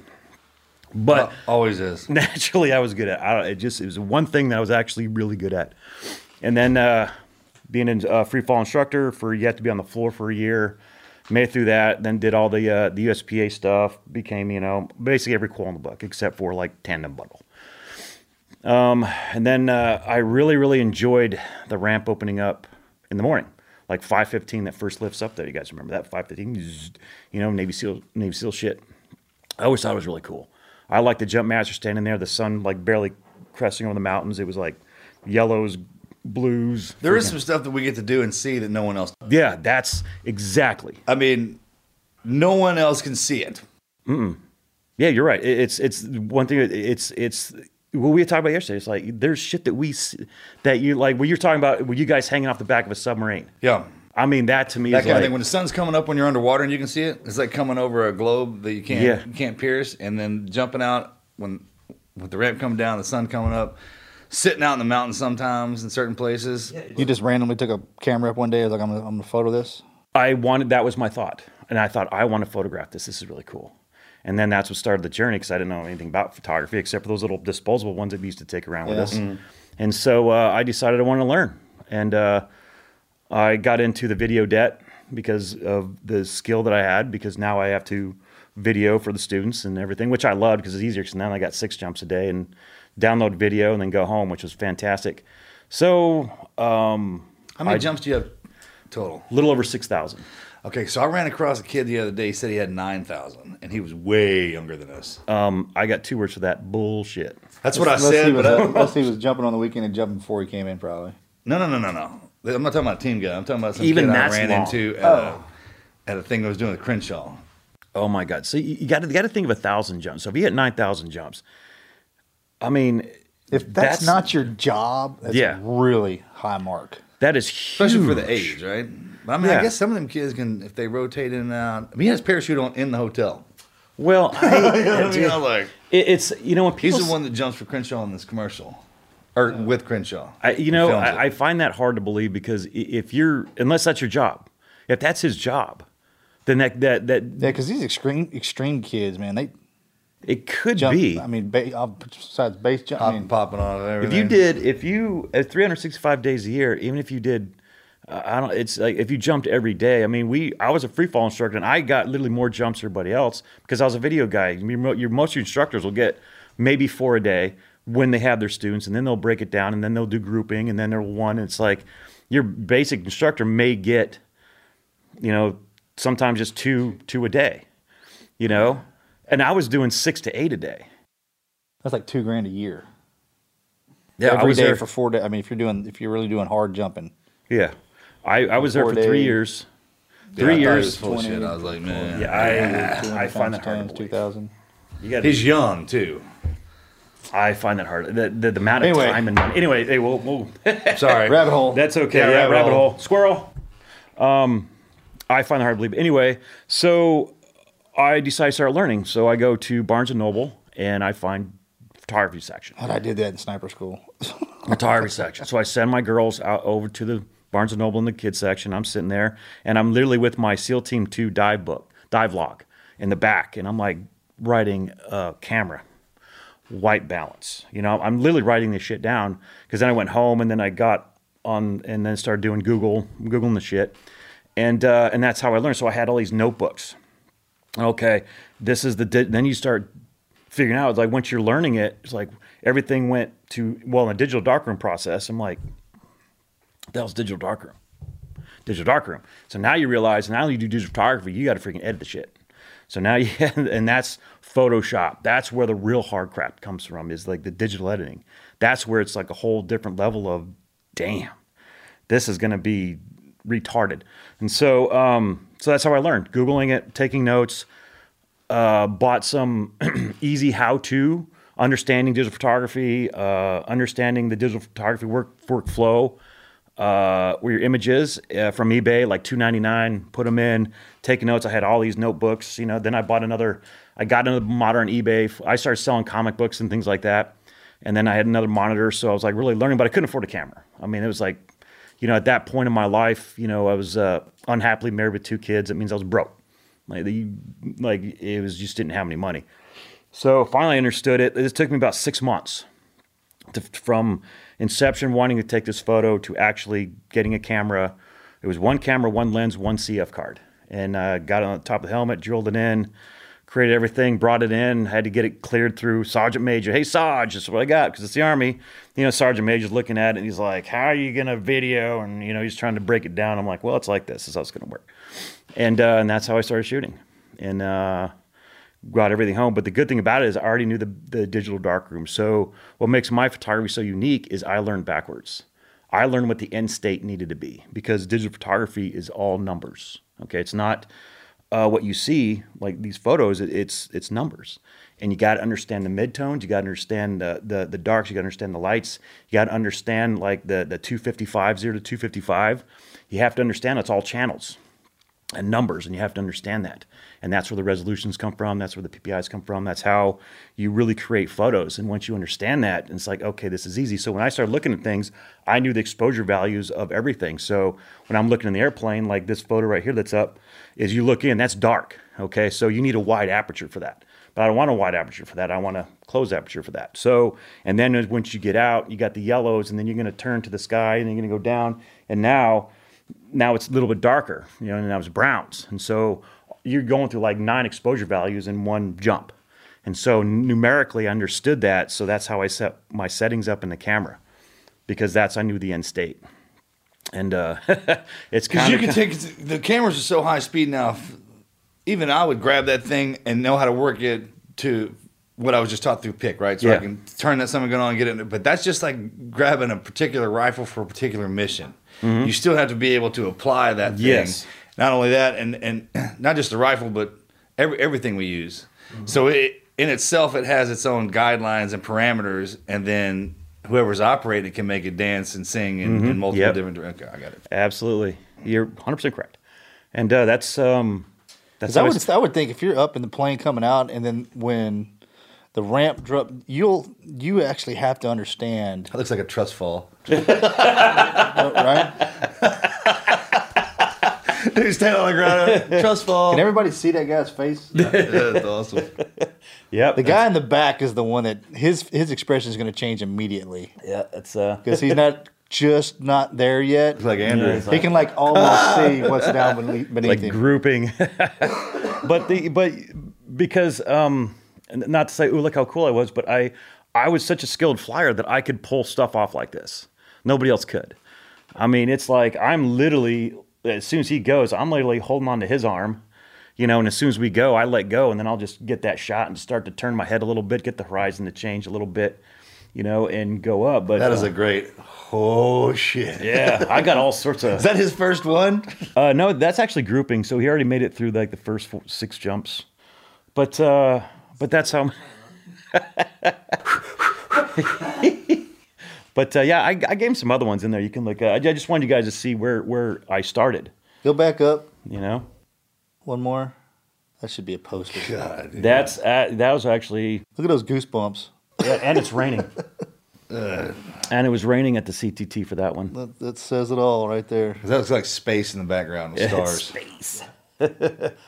but uh, yeah, man. It's like its own w- planet. It's its own world where that just that happens to the guys. And What I like about that one is just like so these guys failed knot tying. I was And like, they're- that's that's the wall of shame, right? Yeah, they're sitting there because you got one more chance, and these guys had failed it before, so this was like their last chance on knot tying, which I really. Yeah, what's funny about BUD/S is, as we circle back to that, is we just don't know what people will be easy and what will be hard for, for guys. Yeah, I couldn't tread water. So, bef- before we jump off, what what made you decide to do a book?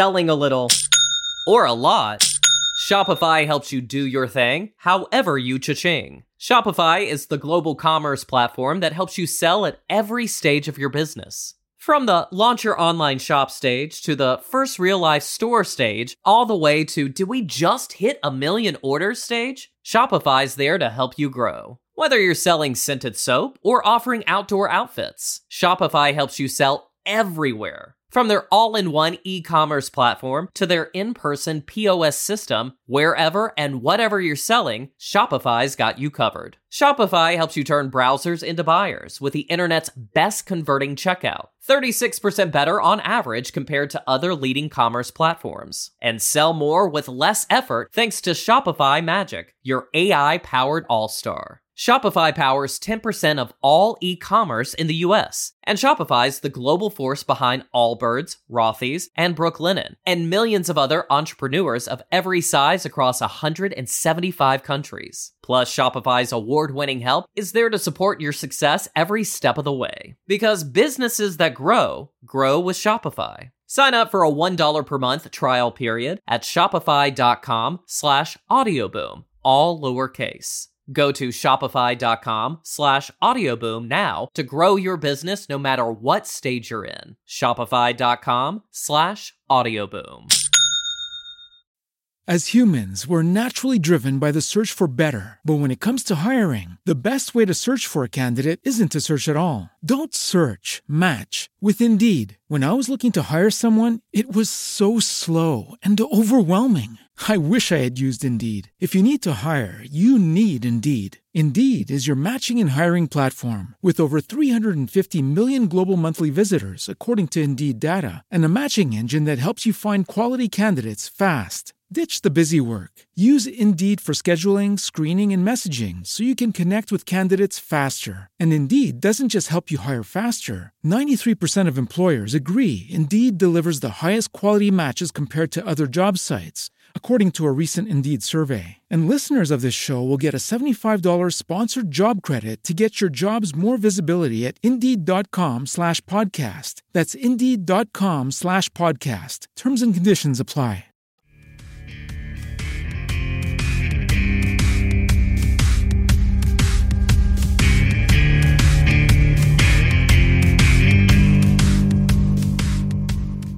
The book came i never really thought about doing a book. Uh, originally when i was at when i got into like i said I was so that started my path to free fall. And i thought about doing a book you know for the free fall school. I thought that would be kind of neat. But uh, that never happened. Um, it just you know you, like we talked about yesterday you just keep moving forward and just good ideas that you have just like poof they go away. It's like i'll get that later. Next thing you know it's nine years later and you're like oh man i thought i was going to do that you know? Anyway uh, I never thought about doing the book. The book came by accident. The book can actually, Uncommon Grit came as a request through Instagram, where social media actually works. Um, going back to it, it, it was like just a journey to get the photos of BUD/S was um, a, a, another big, really uh, right place, right time, uh, right Were they looking for something like this? Because I, Yeah. I would have to think that anybody that would come in and say, I mean, you, of course you had a, you kind of had an access pass because of your background, but I would think like, no, you're not. No, we don't. We don't roll like that. Oh, it was, uh, you know, how I got there wa- was was interesting because it's a there's a lot of things happen. It didn't just like go McBee. Oh, you're a SEAL, you're a photographer. Here, take pictures. I mean, it wasn't like you say, it wasn't that easy. It was like a lot of uh, people in the right place at the right time.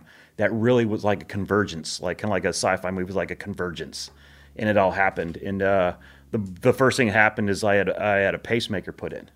Uh, I was here. I am at 44 years old at SEAL Team Three in land warfare, and I had literally four guys, four new guys in my platoon that were born when I was going through BUD/S.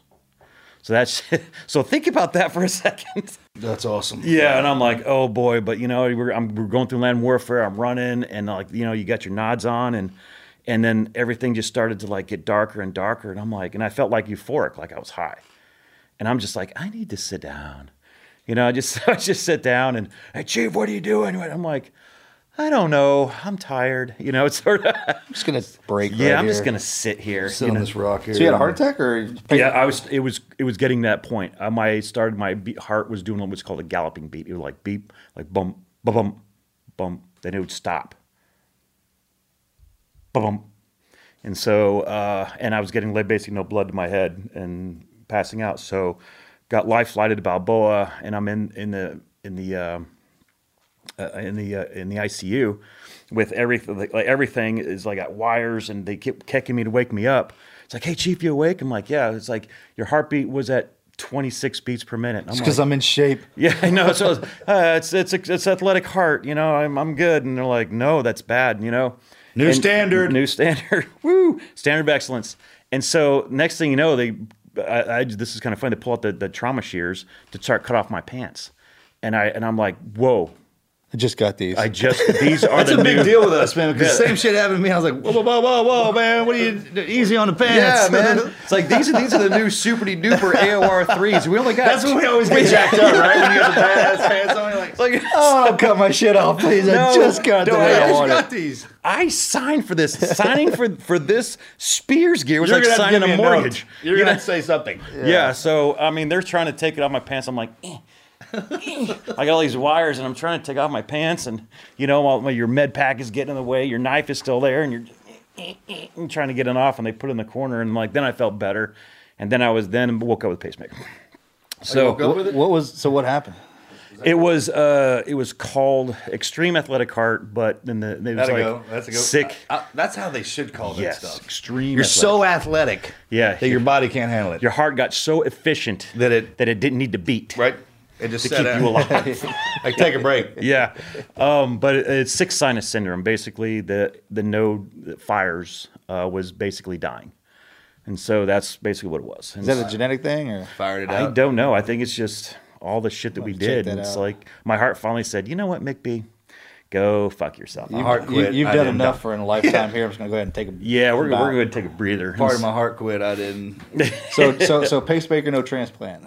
Oh, just chip pacemaker in. No, um, no, uh, um, didn't have the uh, AFib built into it. It's just regular pacemaker. So, and that kind of put me on convalescent leave. And now you're now I'm looking at medically being retired. Right. Oh, Because you yeah. can't be a team guy or anything with a pacemaker in. So Can't. no. Uh-uh. So now I'm like, okay, well, I guess I'm gonna be medically retired. I got like l- little less, like probably like 14 months left in the military at this point. And so, because I was gonna be get done with that. Well, actually, my path was get done with that platoon, get done with that platoon, pick up senior, probably do two more years, you know, retire. But this accelerated that to the point where you're just going to go straight to retirement. Makes it amazing how that happens. Huh? Weird. And so I'm on In that com- pacemaker platoon. Yeah, those the are the pacemakers. yeah, I thought I was like I'd be going to group medical and and um, you know and just going tired. So I'm on convalescent leave. So I'm sitting near my my little robe and you know drinking beer and watching reruns of My Name Is Earl. And I get a call from Such a great show. I, I, yeah, we can we can we'll circle back to that because I got theories about that. Um, I get a call from uh, uh, Duncan Smith. You know, he's been around. He's remember he's he's been around. You know, every time you see him, you just want to. You just every time you see him, you just want to do. Looks like you boys been had. You know. every time you Sorry, see Lieutenant. Yeah, You boys been had. Boys been had. And so, because I did stuff, I did all the air, air stuff for Act of Valor, you know, all the the air scenes for that when I was teaching free fall. And he reapproached me and said, "Hey, it's a really funny conversation." He's like, "Hey, hey, McBee, um, God, I'm so sorry about you're sick and your heart and everything, but hey, if you got some time, I got this, I, I got this thing going." I'm like, "Wow, thanks a lot."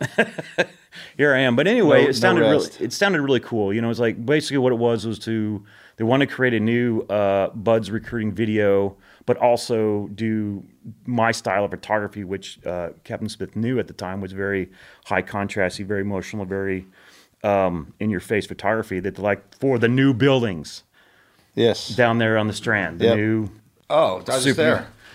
That place is unbelievable. Yeah, the, the Men in Black buildings. You know, It, that's what it is. I sat, in the, cu- I sat in the cubicle right before the eye exam with the table with the, t- with the thing. Dude, the, the eggs.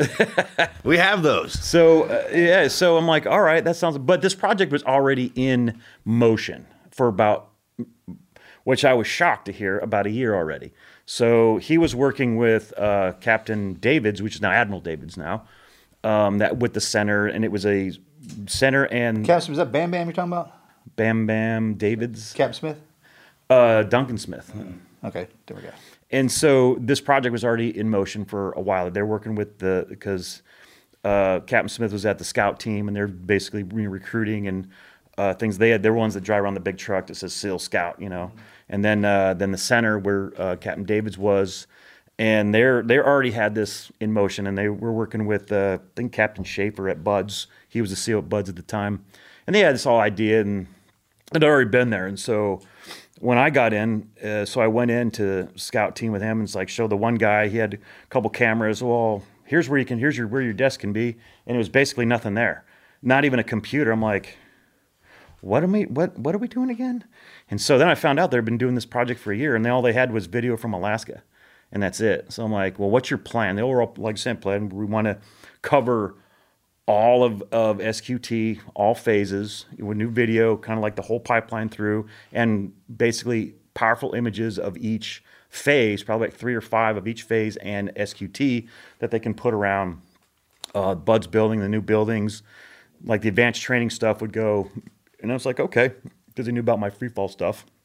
I was like, all right, well, sure, let's let's let's do this. And plus, when I left some time off, like a lot of people that I had just been with for the last three years were now in BUD/S as like uh, phase chiefs, phase LCPOs, and so it was really easy. Even like, yeah, this is what we're doing. Then we got a big chiefs meeting, and you know the mass chief was with uh, uh, with Captain Davids to all the phase chiefs and ATC. It's like, hey, this is what we're going to do. This is Chief McBee's going to be doing this. I'm like, okay, cool. And that's anyway. That's that's how we got to that. So it was very. They this- give you kind of guidance. Is like, hey, look, whatever you do, make it. That's real life right there. Yeah. There's no smiles. no. There's no good times. It wasn't BUD/S. pretty, but that's that's the beautiful thing about going through BUD/S. We know how ugly and hard it was. We know how it was shivering. We know how That's a great. pi- That's that's a kick ass picture. Awesome picture. I'll I'll, uh, I'll give you guys a big print of that. But um, uh, that's that's how I started. So I'm like, okay, but I already I already knew in my head what I wanted to see, you know, with this, and so we're just working along and, and doing it.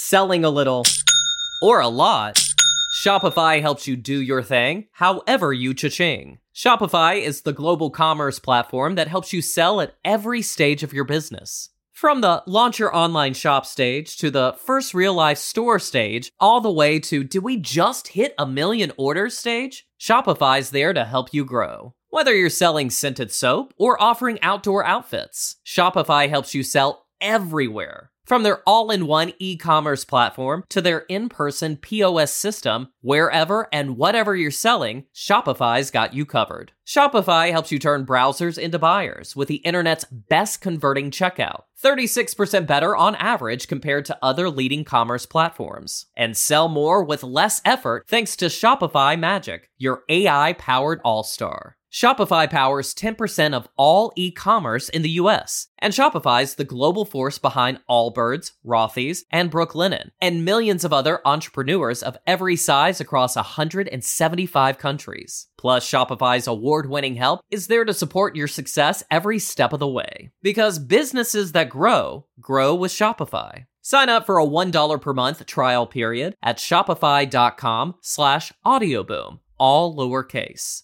Go to shopify.com slash audioboom now to grow your business no matter what stage you're in. Shopify.com slash audioboom. As humans, we're naturally driven by the search for better. But when it comes to hiring, the best way to search for a candidate isn't to search at all. Don't search, match with Indeed. When I was looking to hire someone, it was so slow and overwhelming.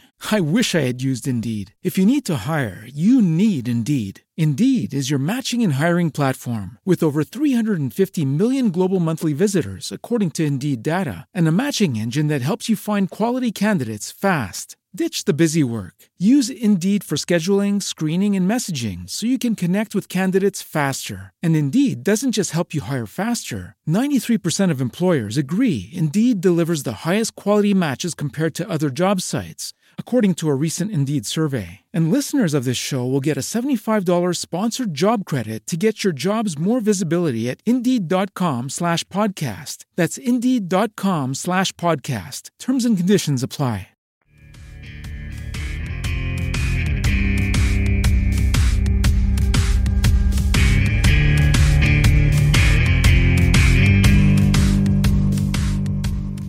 So is that the trick? Is that what's different? It You're is- going after what you want to. Yeah, what I wanted Yeah, to so check. because as as instead of capturing it, Yeah, because there's a big difference. Um, and I had Schonenberg is his name. He actually got some photos. He did it back in class. I forget what his name. Two, two, three, four, something like that. 234. Two thirty four. Hollywood class. Yeah. So you know, he went through and uh, and actually we we dialogue quite a bit back and forth. You know, um, and he reached out to me on Instagram, and uh, I've seen his stuff, but I, I told him that what makes ours different is number one, I'm a SEAL and you're not. You're taking pictures of BUD/S. I'm photographing BUD/S. There's a big difference. You know, and he didn't like that very much. It's like, well, you never sealed. That's why you don't see stuff like this. Because you didn't get down inside the demo pits and bear crawl on the ground through the smoke with your camera because this is what you see as a student. I wanted this whole Uncommon Grit book to be if you were a student, you know, and you're looking left and you're looking right because I never saw anything in colorant BUD/S. I really didn't because you always had, you always had the, um, the the marine layer. You're always dirty. I always had snot bubbles and tears in your eyes, and you know, and nothing was pretty. Nothing was like, oh, this is neat. Everything to me was like gloomy, gray, dark, harsh, dirty, you know. And so that's how I wanted you to see. Yeah, Uh, I would most certainly. If you, if anybody out there wants to know the true, uh, kind of get a relative experience, or you're looking to go to BUD/S, because like when we were when we were aspiring young tadpoles, any book, any picture, anything Couldn't get enough of it. There Yeah. wasn't enough. had of to have it all. None of it talked to you like this. Oh, by the way, you want to be a frogman? Here you go. This is what you're going to see. This will happen to you. And uh, yeah, So two things: if you see, if you look at these pictures and you're like, "Man, I'm glad I'm not there," then don't go. But the the very first photo I showed, can you go to that purple smoke one? So this is this. uh, Oh, the good news is I know right where it is in here. Scroll back down. I should have sent it to you. I'll send it to you. That Yeah, one. that's a good one. Oh, nice. That one. Oh, this one. Okay, there you go, camera. I'll send you a photo of that one. Purple smoke. That's really That's good. you. That's you when all the civilian demons are Yep. exorcised from your body and you're making the transition. And you see the smoke come out of his mouth too. Yeah. That was a big thing. That's the cool part. So that was the first photo that I did. They're like, I'm gonna take this rock and dig a hole straight out of here. Yeah, that's that. That was that was a cool evolution too, right there. Um, Don't worry, boys, I got it. and it rained a bit on this Hell Week, which I really like because I'm a big Element fan. Like if there's rain and it's there's grunge and there's dirt, that's uh, that's what I really like. So um, the purple smoke photo, we'll get to this one in a second. The purple smoke photo was one of the very first ones that I did because we went. They, they class three twelve was starting their Hell Week. Actually, they were in their Hell Week. We got it, and I'm just looking around, and I went straight to the demo pits, and uh, and I just I was like, okay, well, this is how I'm going to do it. So I had my you know greens on and friggin' set. I'm crawling around. I got two cameras, and I'm just crawling with them because I just want that ex- people to get that experience because that's how I wanted it. And this poor kid with the purple smoke. I remember the instructor. He's a great, great guy. His uh, Nick Sanchez was his name, and he's just throwing purple smoke. He got three of them, pop, pop, pop, and this kid got confused. I mean, he had no idea where he was, so he actually started doing little circles inside this purple smoke. and I'm like, okay, this is cool. And one thing you don't know about the demo pits, it's just one big ant hive. And if you guys didn't know that, it is one big ant hive. oh, okay. So when I'm on the ground, if you that. look down there, yeah, there's ants everywhere. it just adds to the. allure. I'm literally on the ground going, I'm covered with fucking ants. That's because you didn't smell as bad as they did. Yeah, it's like, oh, this guy smells good. He has cologne and deodorant, and uh, and he finally broke through the smoke, and he, he went. he did it because he did a big breath, and the next one is like he blew it out, and that's the first one I edited, and that was the first one that I showed to leadership. Here you go. Well, this is the concept I have of what I want to do, and it, you could have heard a pin drop. They're like, what the fuck? We've never seen anything like that. And I was like, well, that's because you put a team guy in charge of something for a change. you know, it's, it's like I wanted you to see what I see, you know, and so that's what kind of went on on that uh, path. And uh, it was, and then it just kept going. So That just catapulted you into the life you lead now, right? yeah, it was it was uh, it it was very interesting because I'm the only SEAL to be- be authorized to uh, photograph it. You know, like it was the, that leadership, you know, convergence. You know, but then uh, like anything else, it it, it, it never got completed. Uh, I went up to a, I got flown to Alaska for a month to photograph. Uh, Let me see that thing again. That was the photo, the purple one. that purple started one. everything. yeah, that's the one. Can we have that one in here? I will send that to you. Absolutely. That's what started everything. I need that in triplicate size. Size. Side. I need a fracture and a. I have uh, actually, I have actually, I have a 30 by 45 of that. I'll send you guys. Um, that's what started everything. Is that purple smoke photo? That kind of like It's actually, dude, that, that's a great one. the underneath. Yeah, that's what I wanted to do. Is stuff like that. Is like go. That's do a shark view. two yeah, exactly. just the perspectives that nobody sees. You know, like I love that photo because that looks like Joe Rogan. People Yeah. are like, did Joe Rogan go through BUD/S? It's like no, but it kind of looks like him though. But um, but that's where it was. That's where we were with that, and I we just never completed it. And so I did a lot of second phase stuff, and then getting the schedules going back. But then leadership switched out. You know, so uh, everything I did, I, I worked with uh, the BUD/S PAO office. Uh, everything went through their PAO. Went through like three JAGs, like four PAOs. Then went. Then the, I started building a portfolio. That went over to Warcom, and then, then Warcom guys. Then now I'm going over to Warcom to download photos. And so when you're working with the military, there's all sorts of weird rules that I didn't even know existed because I've been doing photography for a long time in the military, and literally nobody gave a shit. It's like, oh, give me that photo. Here you go.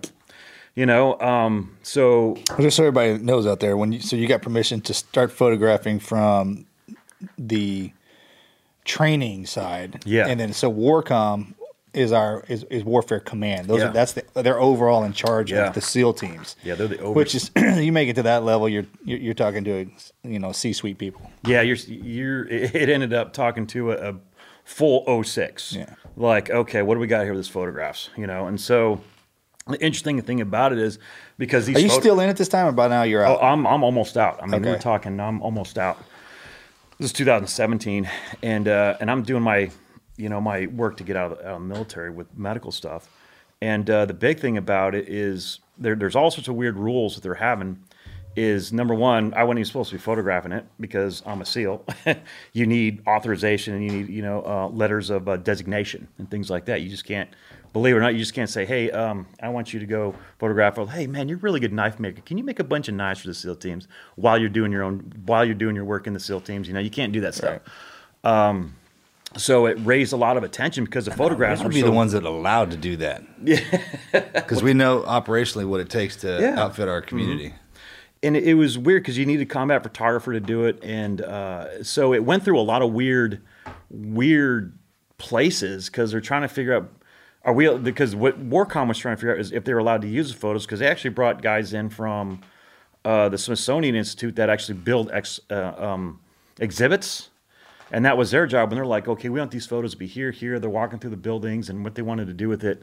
And uh, so a lot of effort was put into it uh, and in the Jags were all were okay with it, and and then the, of course PO officers were all okay with it. You know, they loved the photos, but then it just turned into how are we doing this again? You know, because it, it didn't go by a regular channel, um, which is weird, and so. Uh, and that's where we went with it. And then finally, it got to the point where you start realizing all the rules that you have with photography, you know. And so, um, and yeah, you weren't allowed to edit. Here's the thing about it is, is when you're a combat photographer, you know, all of them out there, when you, they're not allowed to edit their photos and turn them into art, it has to be like how they shot it, because that's their rules that they made for themselves. I'm like, well, that's dumb. Why- Because you can get more imagery out of there if you actually, you know, create, you know, with, with the images.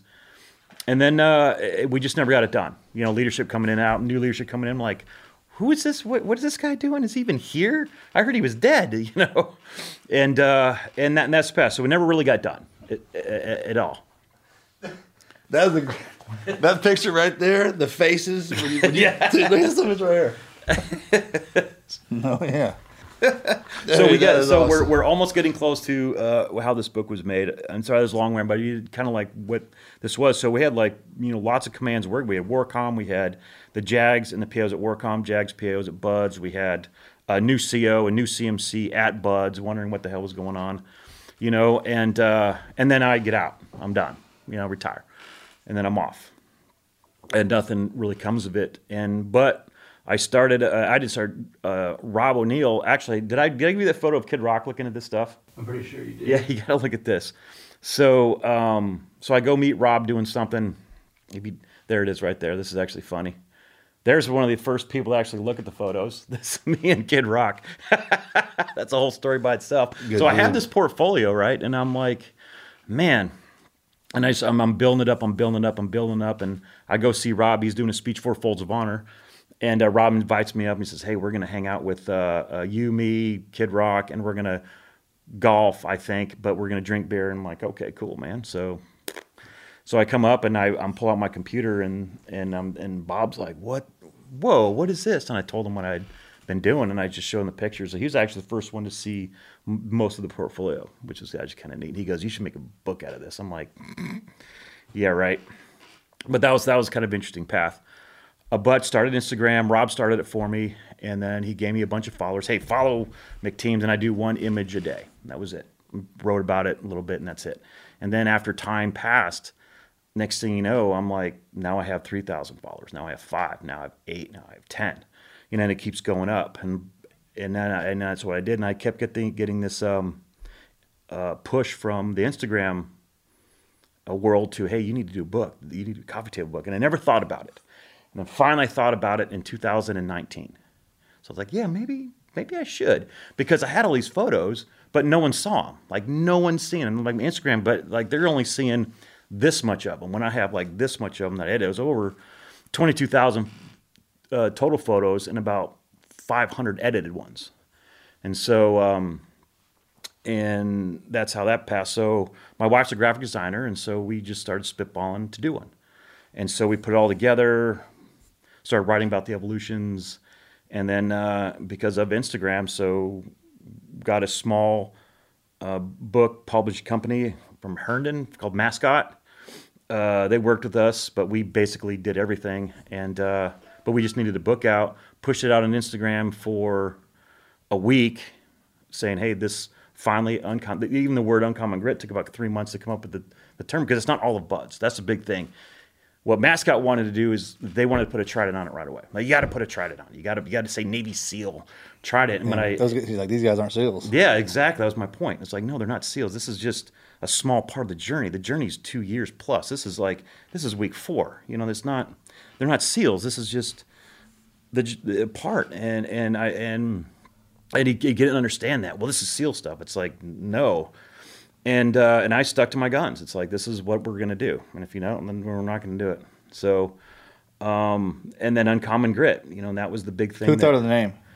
uh, actually, I did. My my wife and I went back and forth on what we should call, but I knew I wanted grit in it, I, I, because that's what it is, grit.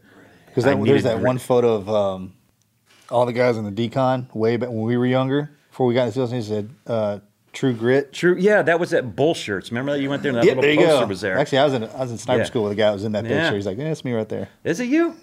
That's cool. Um, so that's but what I keep remember is like you know this is these are these are common guys doing the uncommon you know Sure. and so that's where uncommon grit came from and we built it and then uh, pushed it out on Instagram and uh, we did uh, 1750 regular copies, uh, 500 limited edition copies, and then uh, as soon as I launched it on Instagram on May 1st, 10 o'clock, both servers crashed. Our website crashed, mascots crashed because so many people were buying Yeah. it. It went bam, bam, bam, bam That's awesome. went away, and so we sold all of those. Uh, went on Fox and Friends, uh, sold more. I mean, it was like you know, they were with Pete, and we were talking about it, and then That's uh, a great crew, man. They help out a lot. Yeah, they comes do. Yep. and then uh, we sold out of that, and we broke away from Mascot. Uh, you know, we just because we wanted it, we were an LLC, and so then we we did our own print run, another thousand books, sold all those. Boom, all Christmas they were they were all gone, and then uh, so then that's when the we like to call it the the uh, the people with long pants in the room decided to pick us up, and that was Grand Central Publishing out of New York City, and it's like this is really cool. And it, what's weird is like they, they don't really do illustrated books. Most most photographers that do illustrated books, they do their self.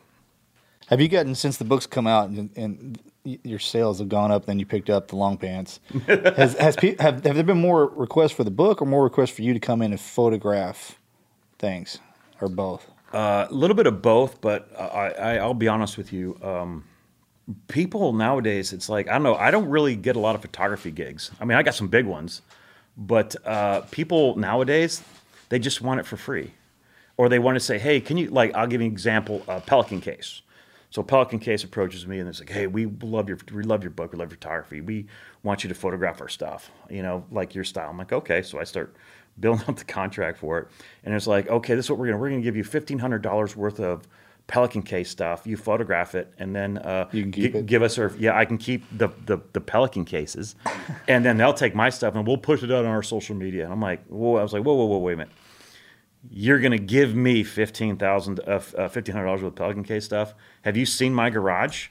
I literally have so many. I have Pelican cases. For Who do my you think keeps you on business? yeah, it's like, dude, I don't need your stuff, but you get. I, I got a lot of that because they they want the photographs for nothing, but using social media as a uh, as a kind of like a payment. Well, we'll push you on our social media, and I'm like, you know what? Canon USA with 3.2 million followers, push me out. All right, so it's it's not.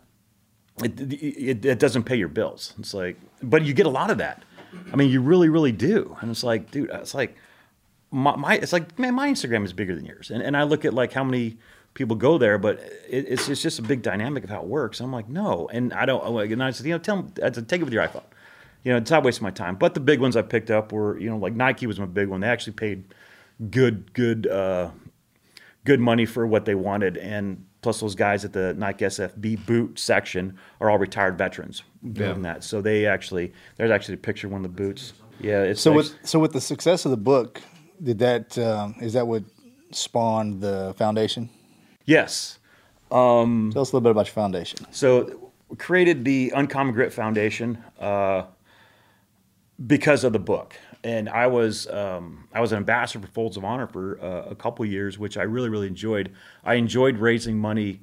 Uh, for fallen service members' families, I, I really enjoyed that. That was like I love doing this because we all want to give back as team guys. When we get out, That's we the best way back. we can too. Yeah, get- it- give it to them. Exactly. Is do what you can with what you have. Never make an excuse of why you can't do something. Do whatever you can with what you got.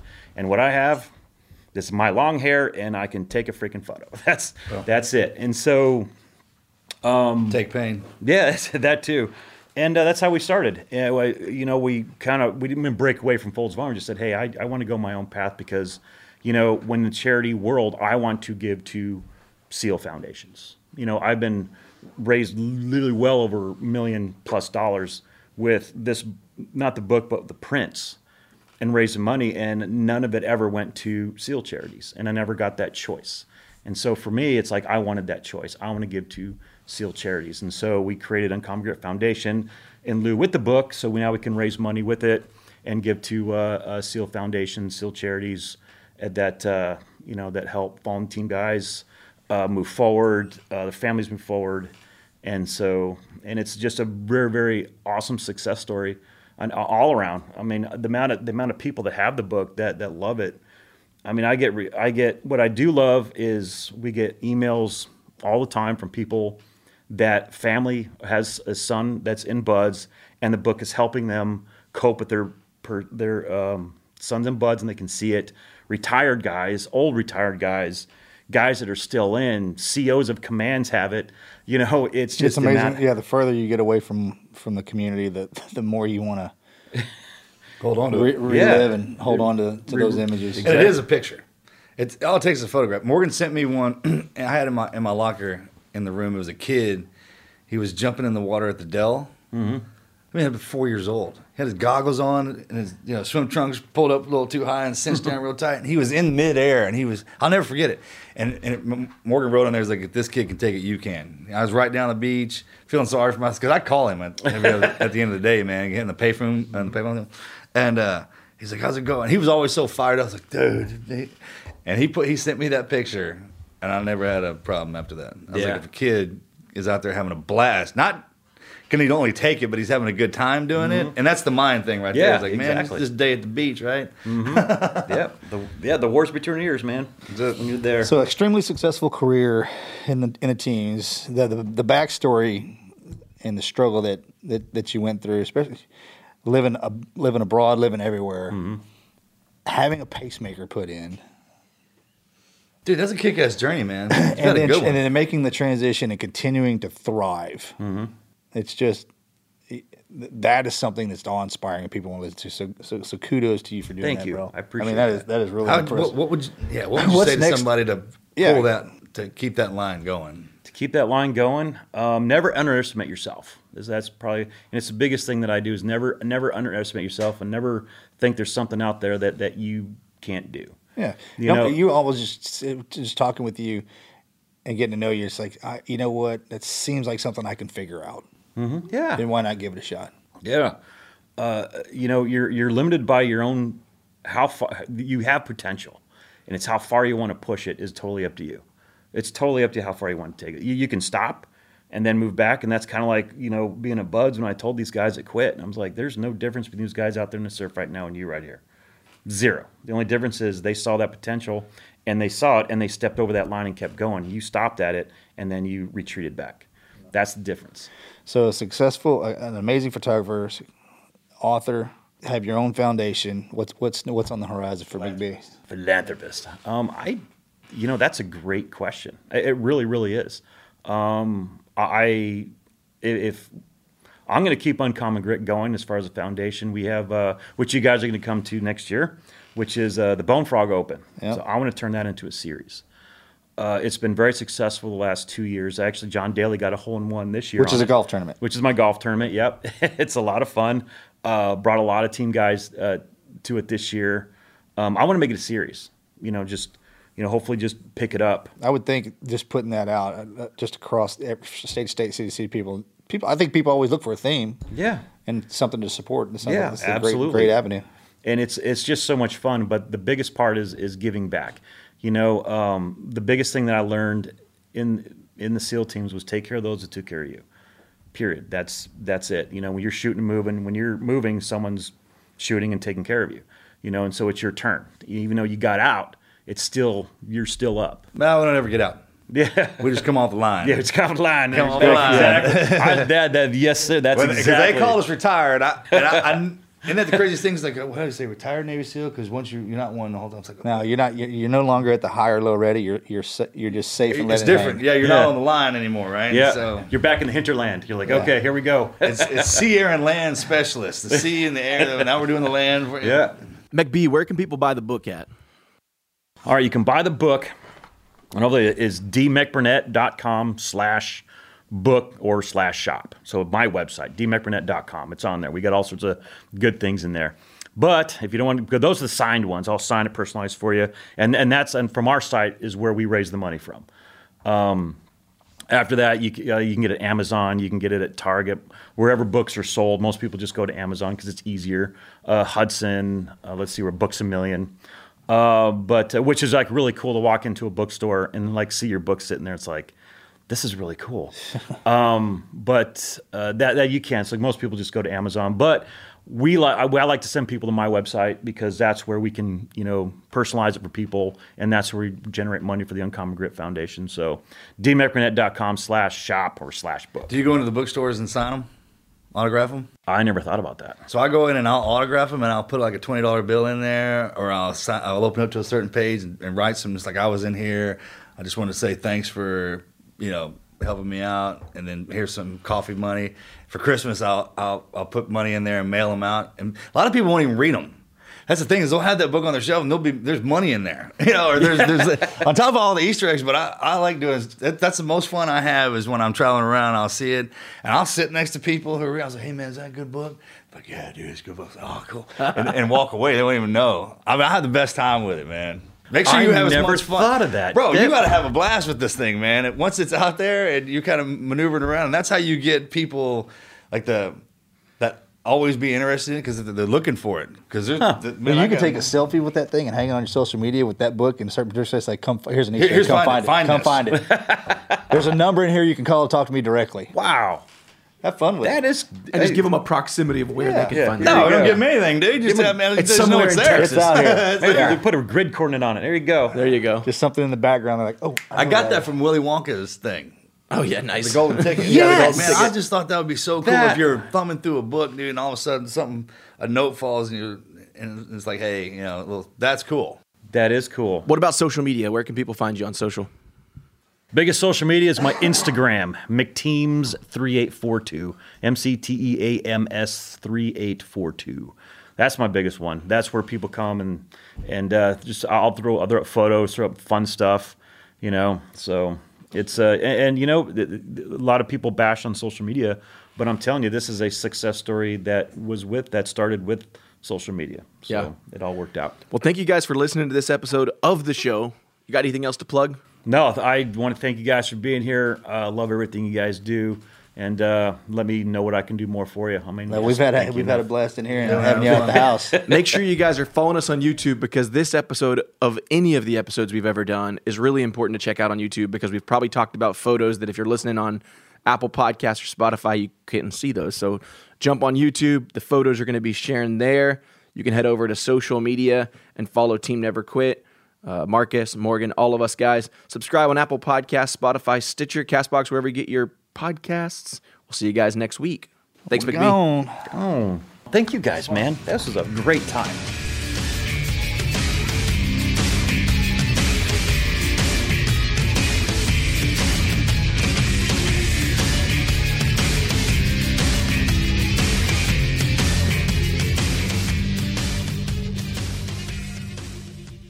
Selling a little or a lot, Shopify helps you do your thing however you cha-ching. Shopify is the global commerce platform that helps you sell at every stage of your business. From the launch your online shop stage to the first real life store stage, all the way to do we just hit a million orders stage? Shopify's there to help you grow. Whether you're selling scented soap or offering outdoor outfits, Shopify helps you sell everywhere. From their all in one e commerce platform to their in person POS system, wherever and whatever you're selling, Shopify's got you covered. Shopify helps you turn browsers into buyers with the internet's best converting checkout, 36% better on average compared to other leading commerce platforms. And sell more with less effort thanks to Shopify Magic, your AI powered all star. Shopify powers 10% of all e commerce in the US, and Shopify's the global force behind Allbirds, Rothy's, and Brooklinen, and millions of other entrepreneurs of every size across 175 countries. Plus, Shopify's award winning help is there to support your success every step of the way. Because businesses that grow, grow with Shopify. Sign up for a $1 per month trial period at shopify.com slash audioboom, all lowercase. Go to shopify.com slash audioboom now to grow your business no matter what stage you're in. Shopify.com slash audioboom.